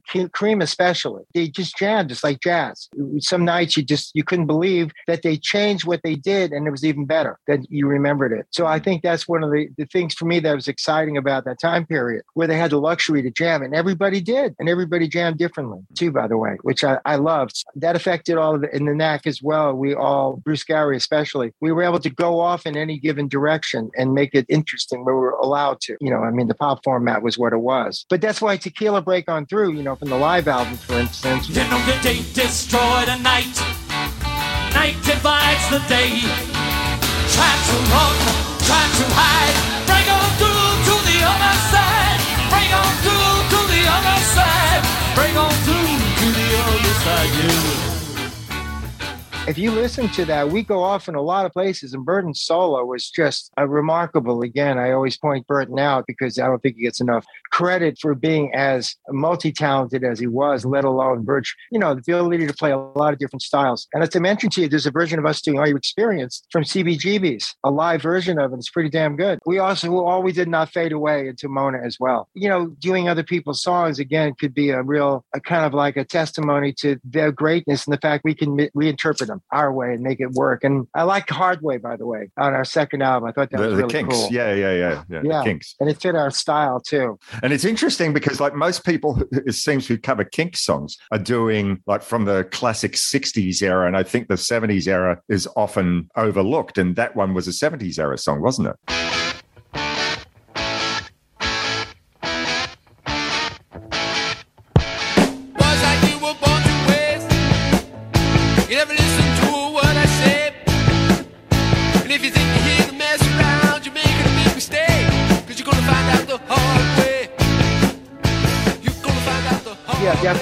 70s. And again, you know, a lot of people forget or never even heard Arthur. I mean, they spent a lot of time doing that album, and because of Tommy and because of problems they had with management and raising the money, they never got a chance to do it the way they wanted to. And and that's a remarkable album, actually. The, the writing uh, and the the uh, the melodies, "Young and Innocent Days" is one of my favorite songs uh, they had written. Actually, you know, Shangri La, I think, is on that. album. Shangri La's incredible, and Victoria I love too. So, they, but they did satires on, on uh, culture, English culture, and they were wonderful. And the early Kinks were great too. I love the simplicity of the chords, you know, the heavy chords that Dave played. And again, uh, they progressed, and you always wanted to hear another Kink variation all day and all of the night, or You Really Got Me, which they did. And they're wonderful too. Not as remembered as fondly as other groups are, though, unfortunately. One of my favorite Kink songs is one that I, I think it was a big single at the time, but not many people talk about it now. Is "Everybody's Going to Be Happy." That's a great song. Fantastic pop song. That's wonderful. Yep. I was going to say, I like it. All their albums have like the Kink Kontroversy. They always had K's and K's in their titles. They made some very cool stuff. You know what I mean? Yeah, they sure did. And uh, they were very cool. So anyway, uh, they influenced us to a degree, and you know maybe more so than appears to the to the naked ear. How's that? it all sounds fine to the naked ear, but it don't really happen that way at all, or something like that. no, it doesn't. I was knocked down my back on a Dr. Yankson. It's a hell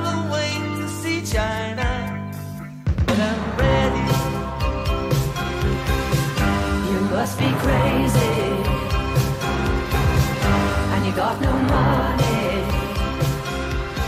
In my reading up over the last few weeks about various knack stories, and it comes out that you had gone and recorded a song for Shanghai Surprise, uh, the film that was with George Harrison's Handmade Studios, and a song that ended up over the closing credits. But was your version actually put in the film? Well, what was the story? How did you, how did you get involved with George Harrison? What was he like? Well, here's what how would happen. First of all, when I lived in England, uh, as I mentioned, I think before I was going to, I had met uh, Rose Taylor, but also, and Rose was Mick's wife. So because I met Rose Taylor, she knew a lot of people and a lot of cool places to go. But my manager also was uh, Jamie Granger, Stewart Granger's son, famous actor, and he knew a lot of people. And his girlfriend ran a modeling agency. So Bob Bobtons, what I'm saying is, I went to a lot of clubs, let's say, and like to go out and dance and all that. There's a club called Tramp. So one night I was there, and I was dating a, a, a girl, a very attractive English woman who was best friends with a girl that worked with Derek Taylor, Mhm. who was George Harrison's publicist, his Beatles publicist.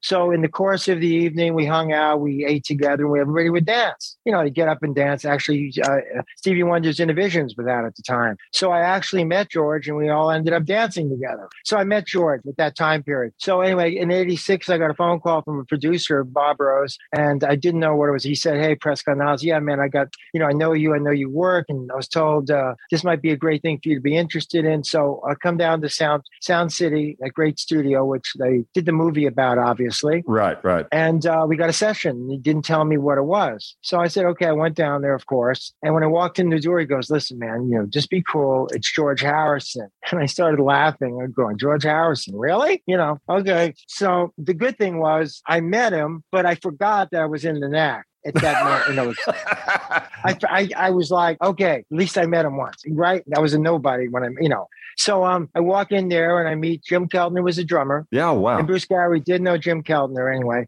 And Laurence Juber was guitarist who played From with Wings. McCartney. Yep. Yeah, and good friend to this day and everything. So I, I meet George and I'm going, hey, George, hey, what's up? And I'm going, I think I met him. Mitch. I was dating Kathy. He says, oh, yeah, yeah, yeah. Hi, how you doing? And he goes, yeah, listen, uh, I dig the Knack record, you know? And immediately I was like, whoa. Well, how could you not have heard it, right? Somebody would have mentioned me to him anyway. I'm going, okay, at least I don't feel like I'm one foot off the ground. I'm 10 feet off the ground, you know?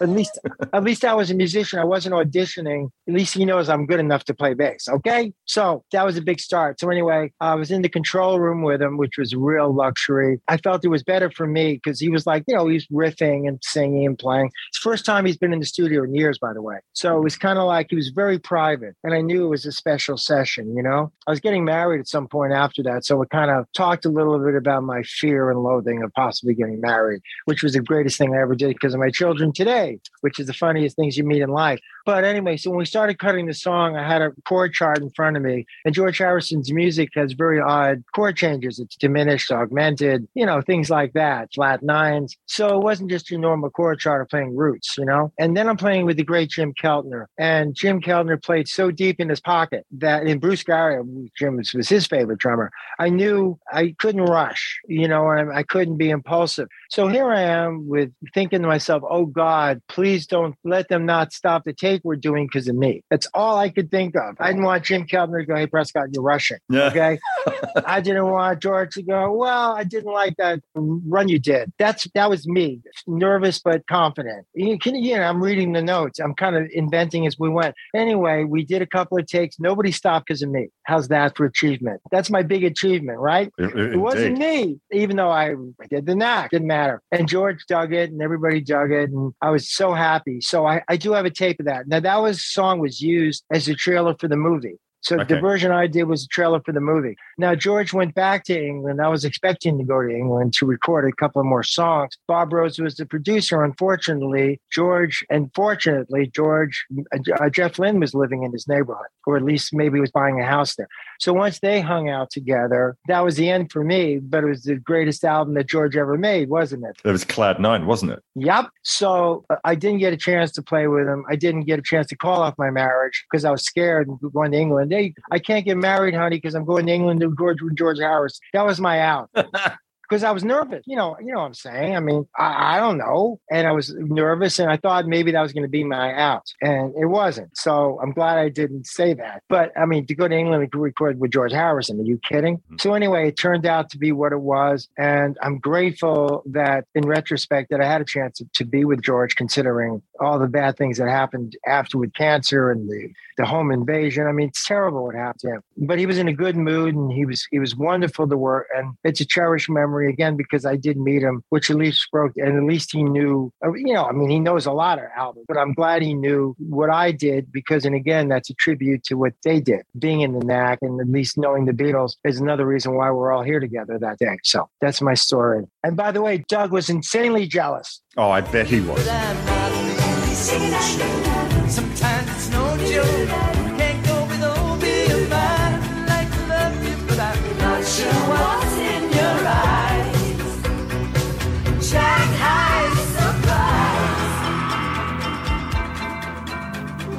So I want to return to the Knack because Knackland. Let's return to Knackland. And I picked out three songs that I absolutely adore and just wanted to get your thoughts on what you may remember about the recording of them, anything about arrangements. And these are songs that most people, except for us diehard Knack fans, may not even know about. And these three songs are, in a way, very un-Knack like, or at least not what you'd expect from if you only know the first couple of albums. So, um, okay. One of these songs is one you mentioned yesterday. I can't remember if it's after the conversation or at the end of the conversation, but it was Lil Cal's Big Mistake.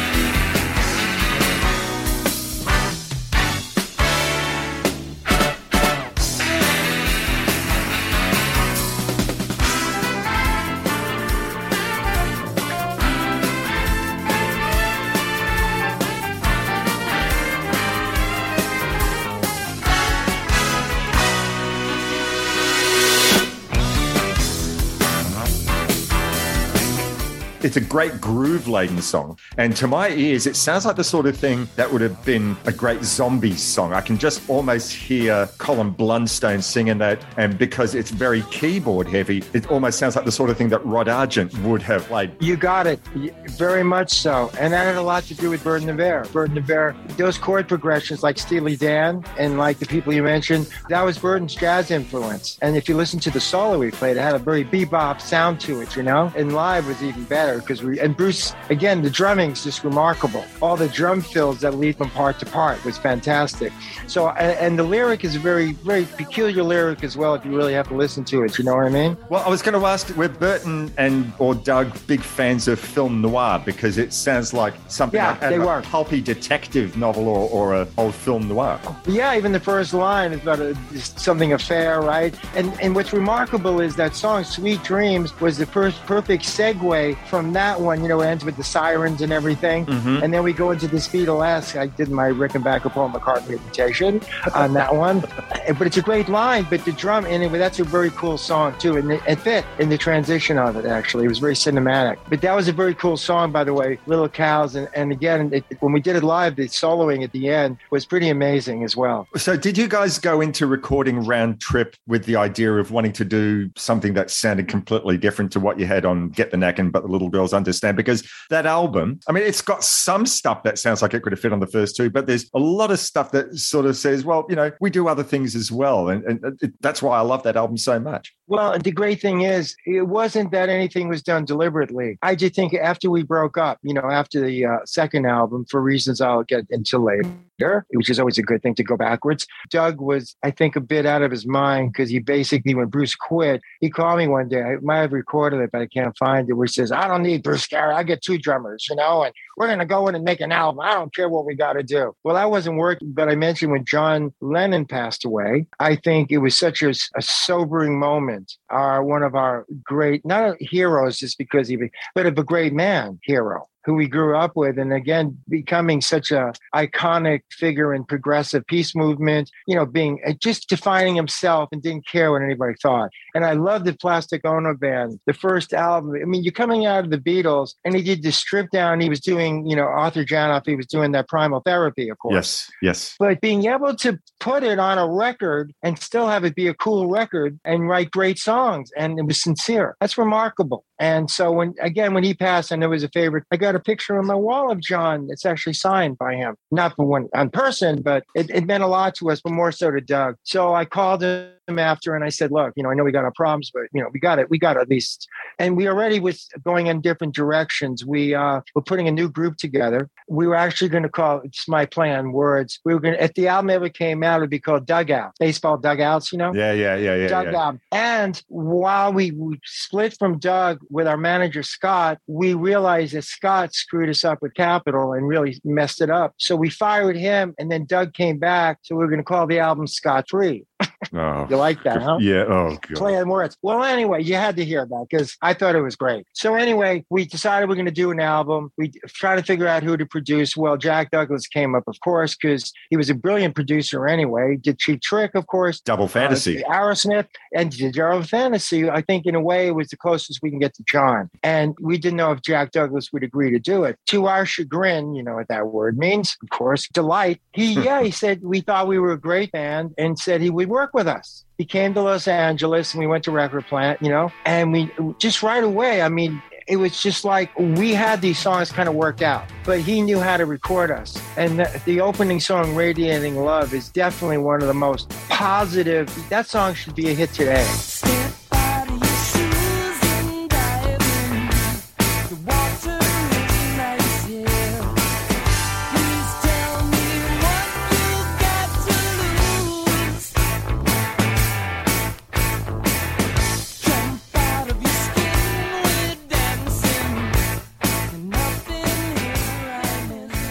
Because it's it's such a happy, outgoing song. I think it's a great lyric. Doug and Berton wrote together, and the the groove on it, and the middle section. By the way, it's Flo and Eddie doing some of the harmonies. Oh wow! Didn't know that. What? They were in the studio with us, and they also sang in a couple of other tracks as well with us. But it's such a beautiful uh, in the B section when they're doing da da da da. da you know, that's Mhm. Flo and Eddie. That's a wonderful song. So again, not only did Jack get the sounds we never could have gotten any any because Mike wasn't Jack Douglas, you know what I mean? And the, the, the bass and the drums were incredible. And of course the vocals. And then you got Soul Kissing, which is one of my favorite songs, because it's like kind of like uh, Strange Brew in a, in a way. It's got this groove, but it's soul kissing. How cool is it? Great. And then of Africa, as you know, you might have well, you wanted to bring up some songs, so go ahead. Yeah, no, no, no. That, I mean, I was going to go to a couple of songs off a couple of other albums, but happy to hear your memories of Round Trip. Africa, what a gr- and that is another fantastic groove laden song that if you would have said to someone, "Hey,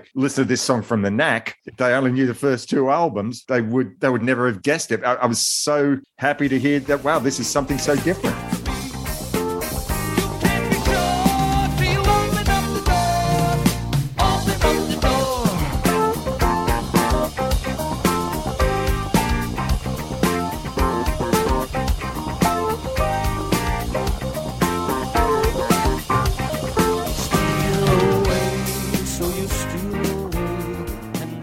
And I are huge Earth, Wind, and Fire fans. You know, we saw them at the right after we got back from Japan. Second, you know, we just like wow. So Berton, you know, and you could tell I'm doing a lot of funk in that song. I'm actually popping on a Knack album, okay? But Berton wrote that on keyboard to agree, and, and Doug they came up with the idea to do like a tone poem. It's not like a melody melodic song, but just parts of it. But it's more like a tone poem, really different approach, like Morrison might do. And Bruce's drumming, if you really the tones, Jack Douglas Scott, I I played that for drummers I've worked with and didn't say who it was. They thought it might have been Billy Cobham or some other cats from, you know, Chick Corea. They couldn't believe it was an act. And live, we even did it better. And the solo Berton played with the harmonies in the end was fantastic. And, you know, I give myself credit for being funky, and nobody knew I could be, even though I was. And uh, Doug did a great job in that. So I love playing that song for people. They have no idea. And then, of course, the next song was She Likes the Beat, Mm. which is to me a very cool lyric, a very cool groove. Very Elvis Costello-ish in a way. Yeah, it is, but it's got a big groove to it, you know? And then of course, just wait and see, which we when we toured our first tour of Japan, that song was included. So that could have come out in the second album, actually, but it came out in the third album. I think it's a great pop song. And Berton's again plays a 12 string like Jim McGuinn, you know, Roger McGuinn, so sorry. Who is really Jim, as you know, right? I did know it wasn't Roger. I didn't remember what the actual name, but, but yes, I did know it wasn't Roger. And the next song is a psychedelic song that sounds like uh, the Dirge with John Bonham on drums. How did I don't know whose idea? Maybe I'm presuming it was Doug's to have that background Hebrew vocal in in the middle of We Are. Exactly. And backwards vocals too. Yeah, yeah, And yeah. It was just a psychedelia. I don't know if it was the French cigarettes or the Indian food, or the cognac, or the occasional sniff or two. All I'm right. not sure exactly the combination, but it was all those things. And then the second side opens, which should have been the single, The Boys Go Crazy, which is a perfect answer to Good Girls Don't. And I, I think it's got a great hook, by the way, in the drumming. Uh, Again, it's fan- fantastic. And then you got the other two we mentioned before. And I love um, the segue after Sweet Dreams of going to another lousy day in paradise, which is, I think, not only a biographical song of what we were going through, but it's got Flo and Eddie are in that. Bill Hudson also sang in that background with his brother. And I think the bridge is fantastic. So that's a great song. Then Can't Pay the Devil and Boy Do We Ever, a country ballad, a nice, wonderful song, but who's into country? And then we ended with Art War, which is, of course, fantastic. I love country, but the knack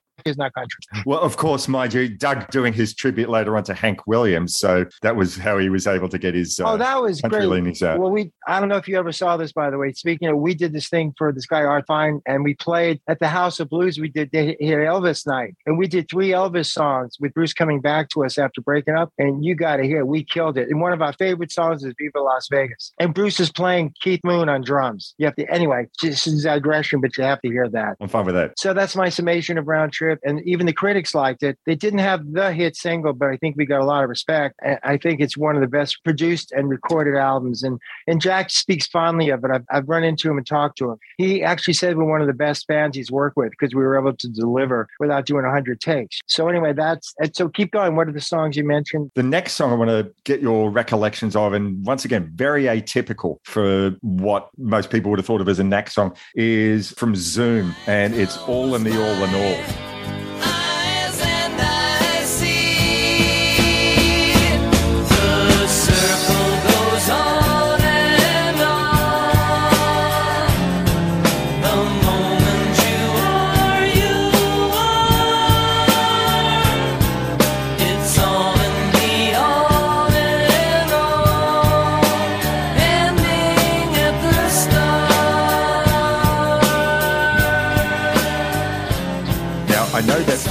The longest time, you know, you had to put up with the, the bullshit of being called the new Beatles. Um, Yeah. But this song to me actually is one song that really does sound very, very Beatlesque. It's something that sounds like it could have fitted on, I don't know, maybe Rubber Soul or Revolver, that arpeggiated guitar feel and that guitar solo in that. It sounds more like a post Beatles George Harrison with that little slide feel that Berton does. And we already spoke a little bit yesterday about what a great slide player Yes, uh, yes. Berton Berton was. But what are your recollections of the recording of that song or the arrangement of that song? That was pretty much Doug's vision. I think he co-wrote it with Oliver Leiber, by the way. Mhm. Uh, we heard it and everything, and there wasn't much to do. It was a psycho- psychedelic tribute. I kind of liked it. It had a cool thing. But if you want to talk about Beatlesque, everything I do makes me sad. That ballad.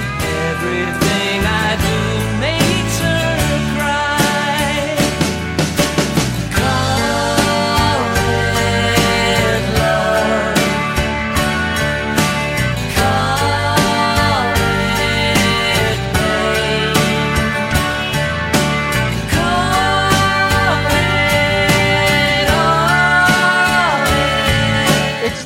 the Beatles. You know the one that's on the first side. Uh, everything I do makes Yep. me so. Yeah, it yeah, yeah, sounds yeah, like that's you right. know. It sounds like that song. We, by the way, Jack White played drums. Jack played with Rick Springfield and a number of people, and he was a friend. He's doing Ringo. That song is so Beatlesque. If you hear the solo. So if you want to talk about the Beatles, that's the one. It's wonderful, by the way. It's a, it's a great song, by the way, and that's atypical as well. But I, I, but for a psychedelic song, that song is very cool. Zoom in general, uh, I mean, it still sounded like, you know, very poppy and maybe in the vein, maybe a, a more restrained. I don't know. I don't like the word restrained, but something that in a similar way to the first couple of albums, a really great pop rock album. But as I mentioned to you yesterday, it seemed like Berton's harmonies came to the fore very much on that album. very much and i think that was a really honest the three of us at that point bruce we came back we did a couple of shows in la we had a rough idea of writing we we ended up getting a different manager danny sugerman and danny had worked with the doors Right. He wrote uh, No One Here Gets Out Alive, that book about Yeah, yeah. and Danny, we came upon, he knew Bruce pretty well because Bruce actually taught for the Doors movie. Bruce taught the guy how to play drums, who Oh, played, wow. the, if, you know, taught him how to make it look right and everything.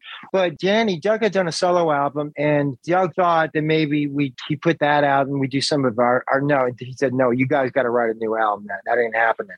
So we all got together and we were earnest. Bruce unfortunately checked out. He had business issues, and him and Doug always had this thing, you know, and it's sad. It really is very sad because they really did love each other. It's very difficult to explain the ins and outs. Bruce did have some rheumat- uh, arthritis and issues before he got cancer, so to speak. But but that album, we decided talking about drummers, and Doug had met Terry Bozzio and hung out with him, and we all talked, and Terry was really interested. Thought we were a great band. And so here we go. We wrote the songs. We did demos ourselves at home. I brought Harder on You, which I mentioned, which I hoped would have been in that thing you do, but it ended up becoming on that album, which I'm very grateful for. And we rehearsed with Terry. We cut a lot of tracks, but that album had so many elements that were honest. And there's another song I crafted called Tomorrow. It's kind of a rockabilly riff I wrote that I, I changed to make it happen. That solo section, the harmonies, a three part Broadway musical harmonies. Thank you, Berton Averre. Well, because now that's his thing, isn't it? It's musical theater. He was very gifted. And when he started to do that and wrote a couple of plays, he almost had some success. And unfortunately, his writing partner did he had a problem and he passed away, right? You know, but it's very difficult to get a theatrical production not only done and financed, but to get it on, you know, at a major venue, so to speak. But Berton did have a gift. And Doug, uh,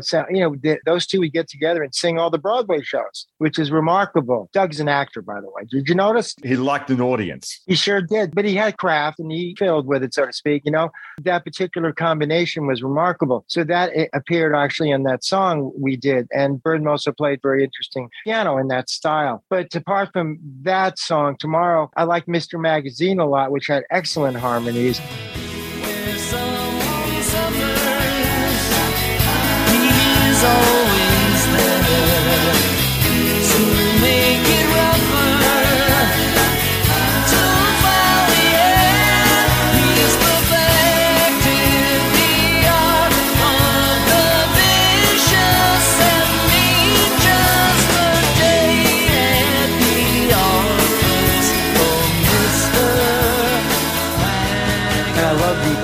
So apropos today. These writers, these magazine, you know, everybody's got a story, right? It's a brilliant care thing about all this crap that people write about, and it's an excellent lyric they wrote together. I really like it. And again, "Pop is Dead" is a, gr- I think, a great opening song. It's one of the better openers I think uh, since back in the old days, you know. And Terry's drumming is remarkable.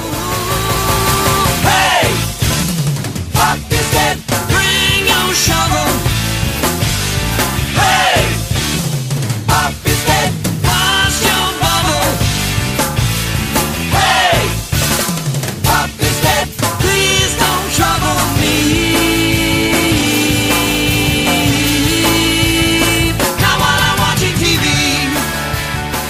Certainly as energetic as something like Let Me Out off the first album. Absolutely. And those fills are insane. But, and again, so what, what that thing about that song is I've had people come up to me after a live show and go, Hey, Pop is dead. So whose father passed away? I go, No, no. I Oh my said, God. it's it's not literal. A pop music, okay? And it's actually a, br- a brilliant lyric. And so there's a lot of songs. And Terry and Julie, I don't know if you know that song. Yes, Again, yes. it's a really cool riff and a great drum fill. And personally, I liked a, a number of songs in that album. I thought it was a great effort, and it did get reviews. Rhino did not know how to promote an album, and also now Danny Sugerman was influential with us and getting us to Rhino, and everybody was excited. So Danny unfortunately passed away. Uh, he had cancer, but then he was on methadone for a while, and before the album came out, he passed away, unfortunately. So he couldn't really push the record label, and Rhino did not enable. We toured with Terry, and we played half a tour. And I got a great story for you, by the way. And then, unfortunately, the Rhinos didn't get it in the store. So the album did liked and everything, but it didn't get a chance to really happen. I got to tell you about a Twilight Zone moment, if I if if you allow me, okay? Please. We played in Detroit, and whenever we did, sometimes Doug's brother would introduce us. And I don't know if you know anything about Doug's brother. He was a lawyer I have heard about that, yes. and represented some dubious characters in lawsuits. Okay. So he this one particular time we are promoting that, we're doing that tour. And and one of our, our Knack fans who became who I knew as a friend through the years, whenever we played Detroit, he went to the shows. Okay. So before we play, he comes up to the dressing room and he's bringing this old guy with him. And we think it's probably his uncle or grandfather, you know, and I'm just I'm talking to Berton. I always had a thing with Berton. Whenever something would go wrong, I we call it KK, which is not Karma Uh, which means anything that could go wrong will. That was like we made up an axiomatic phrase. There were certain turning points in our career when there was a KK moment, which we knew was dubious and horrible, right? So as Doug's, he's, as he's being introduced to people, he's shaking Doug's hand, Terry's, and I hear Jack Kevorkian. Now, the ethics of Dr. Death euthanizing people was debatable, okay? But why is he in the next dressing room? oh, man. I looked at Bird and I said, "We're we're done, man. This is this is no good mojo, man." So anyway, we played the show, and by the way, my friend who was in the audience said Kevorkian was basically like this. He was being tortured that night. He, they left halfway through. Okay. Two days later, Doug got a terrible, terrible sore throat. Never had it so bad. To get steroids, you had to sing a, a whole key below pitch and we had bad dates. It was kind of a bad time to play. Terry Bozzio got bronchitis two days after that. And Terry, when we got back to LA, was supposed to do a tour himself, you know, drum clinics. Well, he got bronchitis and basically said, I'm going home, guys. So the tour was over in a week. Thank you, Jack Kevorkian. Kevorkian. Ah, Knack Karma, as you say. I'm telling you. Now, what are the odds of Jack Kevorkian being in a Knack's dressing room? A million to one? So anyway, I thought you'd like that story. I was half expecting you to say that out on um, a good behavior release for a night was Charles Manson or something like that. But Well, Charles was locked up, but if but if, ja- if Doug's brother could have got him there, he would have.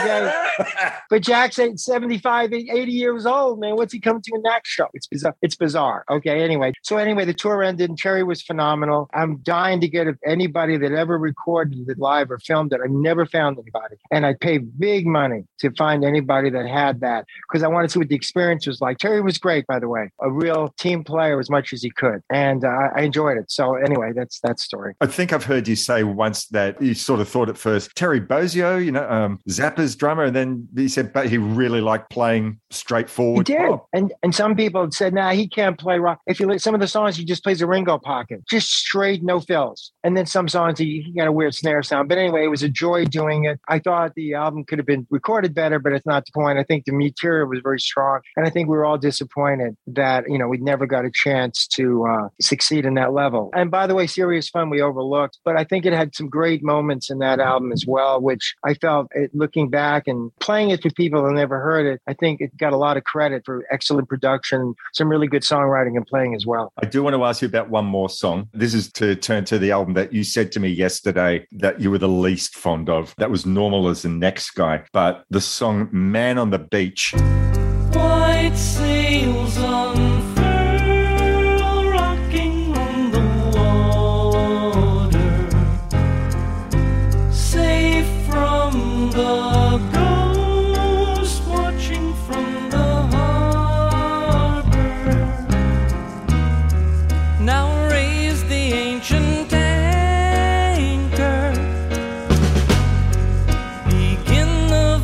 is so much Berton and Doug's tribute to the Beach Boys. That beautiful, it. And it's not it's not just the Beach Boys, but it's a Beach Boys of that early '70s Surfs Up, Sunflower period. It really sounds like it's almost like an answer to the song Surfs Up. It was very cool recording it, and it was pretty remarkable, to tell you the truth. If my memory serves me well, we recorded that song during the Don Was time. Oh, really? I don't remember doing it because the studio we were in was a real studio, not this other studio, because it was very well produced as well. And I think the harmonies, especially, and the melodies Doug and Berton came, were quite extraordinary. That, that's a unique song, by the way. Thanks for bringing that up. Oh, it's gorgeous. And you know, it is. I, and Berton again. There's another song that never. It was on the uh, two songs that came out on the Serious Fun Expanded. One was a blues song, "Down with the Blonde," which is a great blues song, and Berton again plays a great solo. And another song about Mother Nature or something. It's a great song about saving the earth, by the way. Berton wrote. But anyway, that's for the fans and the aficionados out there. Who I hope are listening to this show. But anyway, Serious Fun and, and we had a great. That was my favorite lyric of a song, Serious Fun. It's about reading and and and, and learning. It's a great, great song. But um, again, you know, it, it seems like we had a lot of starts and stops in our career, and we never really addressed the second album. But that's your call. Another album that I really, really adored and um, felt, well, hang on, why isn't this like number one for the next 20 weeks like Get the Knack was? Just, you know, another set of really terrific songs. And I, I guess if I wanted to pick any one song on that album, it's uh, The Feeling I Get.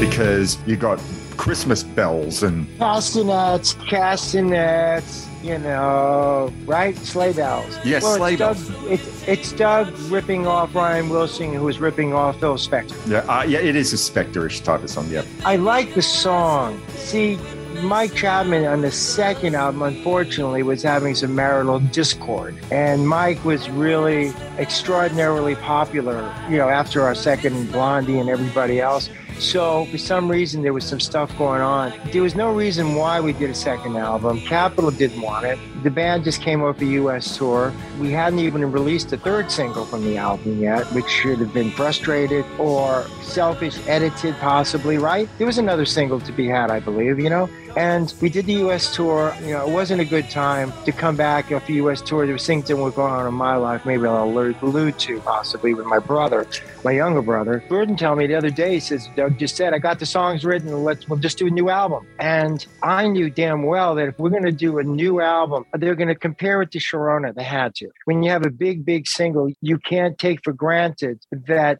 anything you do will be compared to that, or rather, take for granted. I knew it. Capitol, for some reason, they weren't really excited about the album cover, and Sharona's on that cover. It was a strange picture that was edited in with the mic stand. The insert was a good album picture of us in the limo going, "Hey, girls." That was the truth. That the other wasn't. So basically, there was no real need. We, we were nominated for the Grammys, two Grammy Awards for Best New Artist and Best Song of the Year. We also hadn't done our TV appearances yet. Dick Clark wanted to do a short movie on us, by the way, did a script. We didn't do Amer- so we didn't even do the things we needed to do to get to the next level. America wanted to know us. We're American bands. We weren't the one picture that all anybody ever saw was Doug Sneering that picture, which was a, a great picture for what it was. But the thing was, we were a band that should have been known because we were, we were funny. You know, we were even Marx Brothers. Like when we did interviews, we very funny, intelligent, and for that reason, I think nobody knew us. We were kind of like the outcast because of our success. We weren't hanging with other bands or had like everybody had like a club, right, uh, of record people or a gang, so to speak, and we were kind of still flying uh, independently of everybody. I've heard stories, and I want you to clear the record. Was that a management edict that you didn't get to hang out with other bands or do as much press to show your Marx Brothers side? I think the paralysis was when you have so much success, there's things you need to do. Now, you normally people kiss ass in the music business to get to that point. Especially when you get there, you've got to do more handshakes. You got to do more. Thank you very much. You just can't be unavailable for everything. if you know what I mean. I think there was resentment because in most people's minds, if we were prefabricated to be the Beatles, that's one resentment, which was not true. The fact that we had success so quickly out of the box couldn't be. Well, how could that happen? And we were real players too. Thirdly, we snubbed so many things. You know, like I said, whether it's interviews, TV shows, we, we needed to be known. And also, we got resentment because we did the album so cheap that, you know, I told you, I may have mentioned yesterday, record labels were telling their artists to go, hey, the Knack did it for 17000 Why the hell do you need a $50,000 budget? So then we had some of the musicians, even though they liked us, go screw the Knack, man. We're not the Knack. We're not going to do it for seventeen thousand. So that didn't help. So anyway, we start the second album. Mike's really not there, and Doug, I think, took advantage of that. And some of the production, and I think even the recorded sounds. I think just having the songs enough to do the album is one thing, but man, what are you going to compare it to? And by the way, the Knack's album was out in June, and we're putting out a new album in February and we're not even in America to promote it. We're in Japan doing a, a, a, you know big tour. So in other words, Knack Karma, why didn't we do the things you're supposed to? You know, you see, I'm not being critical. I, I knew at the time it was like, why aren't we staying in America and promoting the album? we did make a video of Baby Talks Here. We did do a video of I Want You, but they're never, and frustrated, they were never shown yet. So anyway, that's kind of answers the question Hmm. of the critics were ready to shoot us. We gave them the ammo because once that album came out, they compared Baby Talks Here to the Sharona, and the only thing it has in common is the key of G. Because the riff is different. The, there's no chorus, chorus. The drums are not spectacular. They were, and the bridge is like Led Zeppelin to me. So, in other words, I didn't like the lyric, and I voiced my opinion. I don't know why Capitol would. I mean, it's a clever lyric, but it's damn filthy. And I'm not approved by any means, by the way.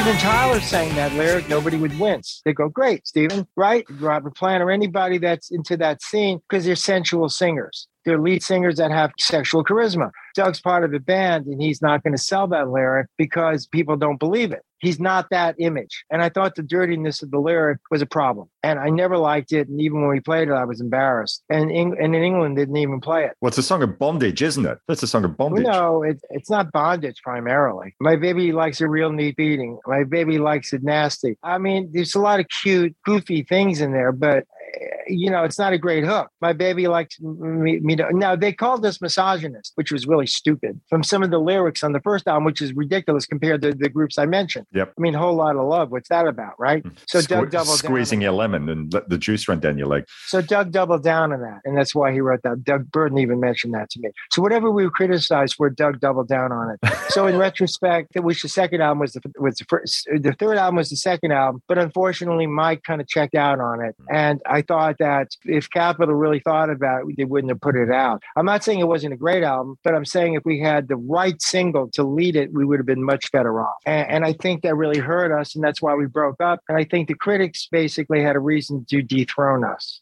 And it's not a sob story; it's just a reality story, you know. Yeah, sure. And, and we, we didn't have enough friends in the business. And Scott did, ali- our manager, did alienate people because he even called this company Upstart, which even by itself is kind of like weird. But he started acting like a manager, but not a manager that knew the business. And, you know, he said, You guys got to come in if you want to hook the knack. We got to, you know, we'll, we'll interview you. And they said, Screw you. So anyway, that's why we got the blowback, by the way. I'm trying to give sense to it we kind of gave it away because of inexperience and because we the things we should do. We should, if we went to the Grammys and played My Sharona, and not only would we have won sold more records, I think we would have won America. That's my opinion. And unfortunately, it took a while longer to get to you know to there. So um, what does that have to do with our album coming out on 20, 2001? I'm glad you brought that up because that was my next question. So, very recently, there'd been this newly released least album of the Knack live at the House of Blues in Los Angeles, recorded, as I'm sure you've spoken a fair bit about, two weeks after 9 11. And I've heard the stories where you said, well, there was some decision do we do this? Do we not do this? But your audience wanted to have a good time. They wanted to have a reason to be happy. And you were there. You were there to give it to them. How much did that gig mean to you guys? I mean, why was this particular gig, aside from its date, why was that particular gig chosen to be the one that you released as a live album?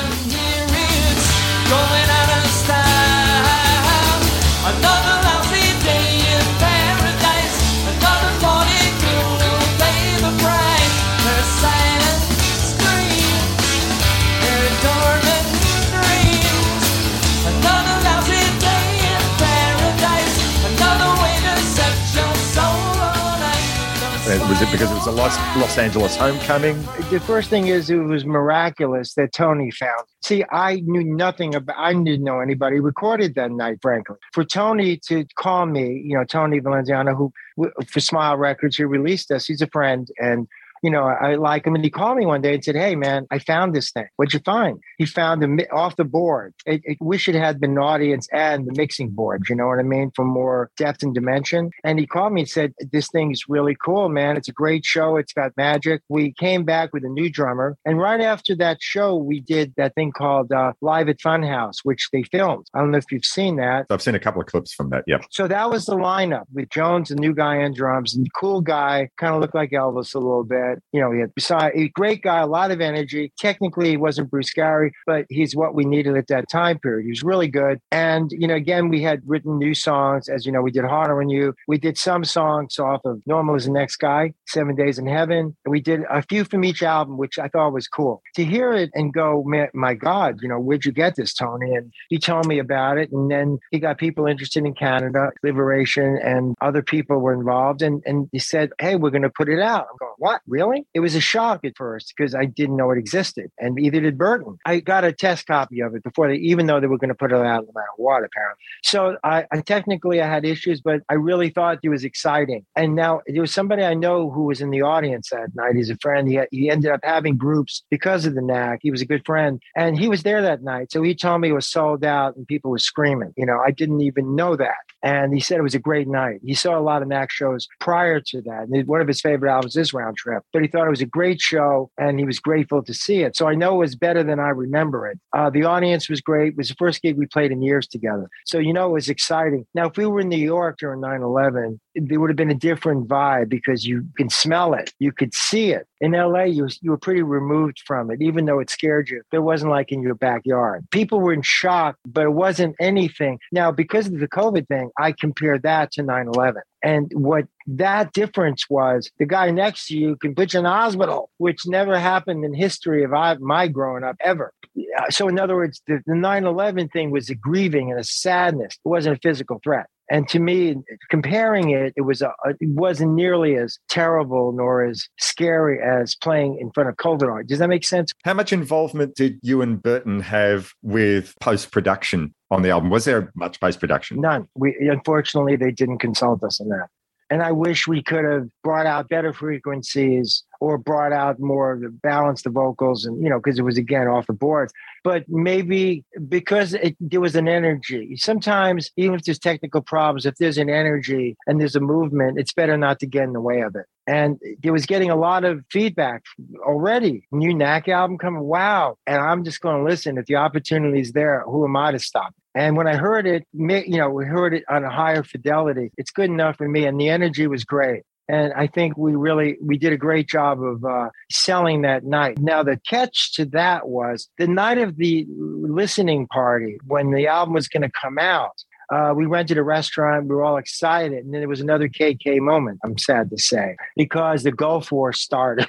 we're watching the TVs, and this is celebrating the new album hey, who, who who are we bombing right now? So it was a little bit of a downer, but we did tour after that, and it was a springboard for us too. So isn't that weird? The Gulf War just happens to start, and uh, but we're part of history, weren't we? But I like the album. I like the material that was selected. I really like the fact that Harder on You was a digital single. I never expected it, and it was it was a nice surprise for me. Uh, you know, you know, get a little something right.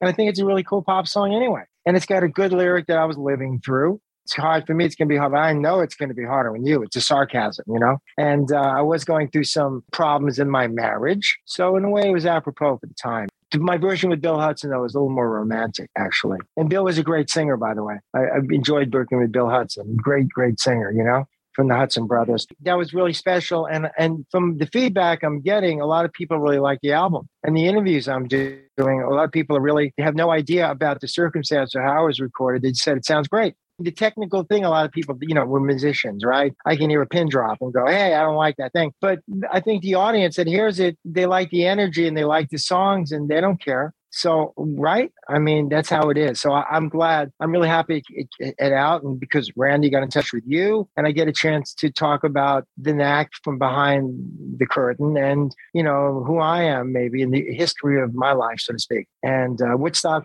was a big part of that too by the way. I'm so happy that we've had the chance to do this. Uh, look i do have another couple of quick questions for you and this one is i don't know this might seem a little bit unusual but i've been reading a book recently called go all the way which is sort of like a compendium, a lot of different authors writing about their take on what's been labeled post haste, I guess, about power pop. And in this book, there's a lot of reference done to the knack, you know, amongst mention of, you know, bands like the, the early proto power poppers like your Raspberries and Big Star and the like. So, yes, looking back, do you sort of think, yeah, we're happy to be associated with the power pop movement? Do you think it's a fair assessment? Do you care for the label? I think when people were at loss to describe something rather than just a genre, so to speak, they invent things, right? You get alternate rock. Today's world, you got 50 different definitions of rock, as you know. I like being called, I mean, who would call power pop, right? I mean, a lot of groups were. I mean, what is pop anyway? Popular. Uh, heavy metals, obviously, death metal, obviously, you know, grunge, you know, everybody came up with things. But I liked it. I liked the fact because we were a powerful band. The Raspberries were great. Didn't have a drummer like Bruce Gary. The police were out at the same time we were. We opened for them a couple of shows early on. I mean, they had a different kind of pop and they were powerful too, weren't they? And of course, the Raspberries had a beautiful, different type of pop attitude. Elvis Costello had a different approach to it. And I think the Knack uh, was more of a who, more live kind of ripping band than, than those bands. And everybody, I think, contributed to that sound, you know? And I'm glad to be part of the collection of pop music. I mean, I think we were really great musicians and maybe I have a bit of pride about it, but that's not what it's about. It's what the audience hears anyway. But I like that. I just love the fact that you're able to look back on this whole career there. And biggest thing I've, I've learned from our discussion uh, over these couple of hours has been just how proud you are of the band's legacy and what you achieved, certainly artistically. Thank you. Success is a funny thing because I've been playing with missing persons, for instance. And for instance, I'm doing this big show, as you know, Cruel World, where Blondie's playing, Devo's playing, Psychedelic Furs are playing, English Speed are playing, Morrissey's headlining, all these bands that have been part of my life. And I think it's an honor to be playing with them, for instance, right? Now, some of these other shows I've been doing, Missing Persons used to, without Terry and Warren, Dale later on, would be on the bill with us. And we were playing with, again, with Blondie in Berlin. And the fact that meeting these people again and them remembering us like I remember them is really cool. That we had a community, we had a, not an era, but a, maybe more than an era. We had decades of being somewhat relevant. And Sharona, again, is one of those songs that if the nurses at the nursing home, the Philippine nurses think it's like an anthem in their country, it's like, holy cow, we, you know, who knew, right? And people come up to me and Sharona was born on a certain day, and they named their child Sharona. There's a lot of family, a lot of humanity involved in, in because of that song in particular. And there's a lot of fans that I didn't know are still fans. And again, playing on the same bill with groups that maybe open for us, it kind of made me feel again nostalgic for us and even for them. Blondie's going through a lot of changes. And, you know, she's not what she was, but that's okay. She's still here, if you know what I'm saying. And it's really cool. Billy Idol's not what we played with him a little while ago at a big forum show. He's not, but he's still Billy Idol and he's cool. And what Billy Idol's cool. So I think I have a new appreciation. And then you have this new world of music, which is disposable, streaming disposable one week in the charts or whatever. And one week you're known, and next week, three days later, some idiot TikTok is known. You know, I don't know. It's a strange world, but I still think there's room for all of it. And, and I'm and I love playing and I love playing missing person songs. I think they're relevant and they play well in today's world, by the way. The lyrics are really cool and, and I like playing the music. So I think some things are more dated than others. And by the way, one thing we did mention was the Knack has a distinction of being disco killers. I don't know if you knew that. in the documentary on disco, the guy talks about when the Knack came along, that signaled the end of disco. Because because we knocked Donna Summer and Anita Ring My Bell all off the charts. Oh dear. How's that? So we we brought back pop, okay? But I told an interview recently the reason that song succeeded because it had a dance beat. Think about it. Like you said, bass and drums. But that drum beat, how do you not move to it? So in a way, that was a beautiful song to come out with because it was a great transition. And I think that's another reason why the song was so popular. And then the mystery of Sharona being Sharona. Still people wonder what the hell's a Sharona? I got to ask, are you still in contact with Sharona? Yeah, yeah. She emails me sometimes. She's a, still selling real estate. She's a mom. She has a few kids. She beat cancer a number of years ago. She was Oh, wow. dealing with it. She succeeded in beating it. And I get some of her newsletters. I'm going to call her again very soon and just say, hey, how you doing? So she's done very well. And of course, everybody knows the name. It's a very common name in Israel, Sharona, by the way. But because of the name, everybody knows her. So she does sold a lot of real estate. So she's still living the dream. How's that? Isn't that wild? It, it is. So Doug immortalized her, and God bless Doug. Who knew, right? It's it's a fun, interesting story. I think. Yes, I wish we would have done better things. I wish the timing was right, the management was better. I wish a lot of things. However, the fact that we're talking now means we're still relevant somehow, and that's a miracle. The thing I've tried to get across in this discussion is that you guys released six albums. Even if you'd only released Get the Knack and said, right, that's it, we're calling it a day, you still get a part in pop history. But the fact is, you guys kept working, you guys kept creating stuff, and you kept creating different stuff. I agree. And, and again, my my friendship, unfortunately, is only with Berton the present. And sometimes I don't think he appreciates what he did as well. I think he's more cloistered. Is that the correct word? Maybe. Yes. He's he's kind of checked out. How's that? It's in cloistered. You know, monastery, you go away and you hide. You know, well, Berton's not part of the scene. He doesn't. He doesn't want to tour. He doesn't want to play Sharona on stage. I mean, my daughter had to do it because he wouldn't. Seriously. And Berton actually showed her some of the riffs too, by the way. And he's proud of you know my daughter. Who knew my daughter's going to play it? Who knew my son's going to be as good a drummer as he is? I don't know. It's life. But but I remind Berton when Capitol Records had their 75th anniversary uh, a number of years ago, and Get the Knack was selected as one of the iconic albums of 75 years. I had a big Berton to come. He said, Did "Nah, come? I don't want to go to." Yeah, he finally did. My kids got on the phone. He goes, "Get your ass there, man. What's wrong with you?" He's become complacent. Berton, we're celebrating you. Get your ass here. And he came and he thanked me afterwards. I'll send you a picture of us together. I'd love Because that. I mean, my kids are just going, Berton, come on, man. Take a bow. You deserve it. And I think there's a funny thing about Berton. You know, I think some issues maybe pissed him off about certain things and maybe the way things worked out and maybe he got more credit. But I'm reminding him, and I am a big cheerleader for him. And as I am for Bruce and Doug, unfortunately, you know, it's me and Berton. And again, I remind Berton, uh, keep, you know, Berton, you couldn't pay me enough to say as much as I'm saying about you. And he thanks me. I go, well, don't thank me. Do something, all right? And Berton's a good guy. He really is. So that's why I'm telling you this. I just wish maybe he'd uh, appreciate more of how much of an impact personally he made. And again, I, I'm grateful to talk about it, as I should. I got to say, once again, thank you so much, Prescott. This has been an absolute treat hearing you go through all your memories and all the things that meant so much to you, not just in your knack life, but with all the other music that you've done in your life. And if you would have told 16 year old me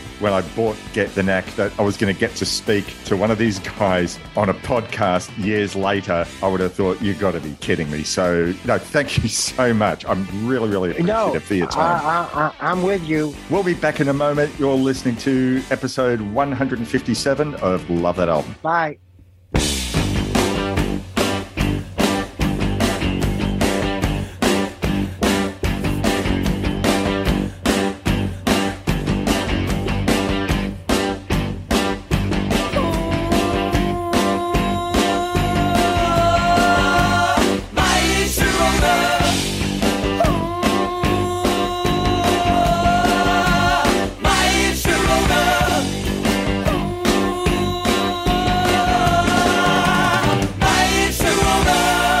Hope you enjoyed my conversation with Prescott Niles. As you heard, he's still playing these days with 80s band Missing Persons. So if you're in California, get out and see them perform. They'll be fantastic.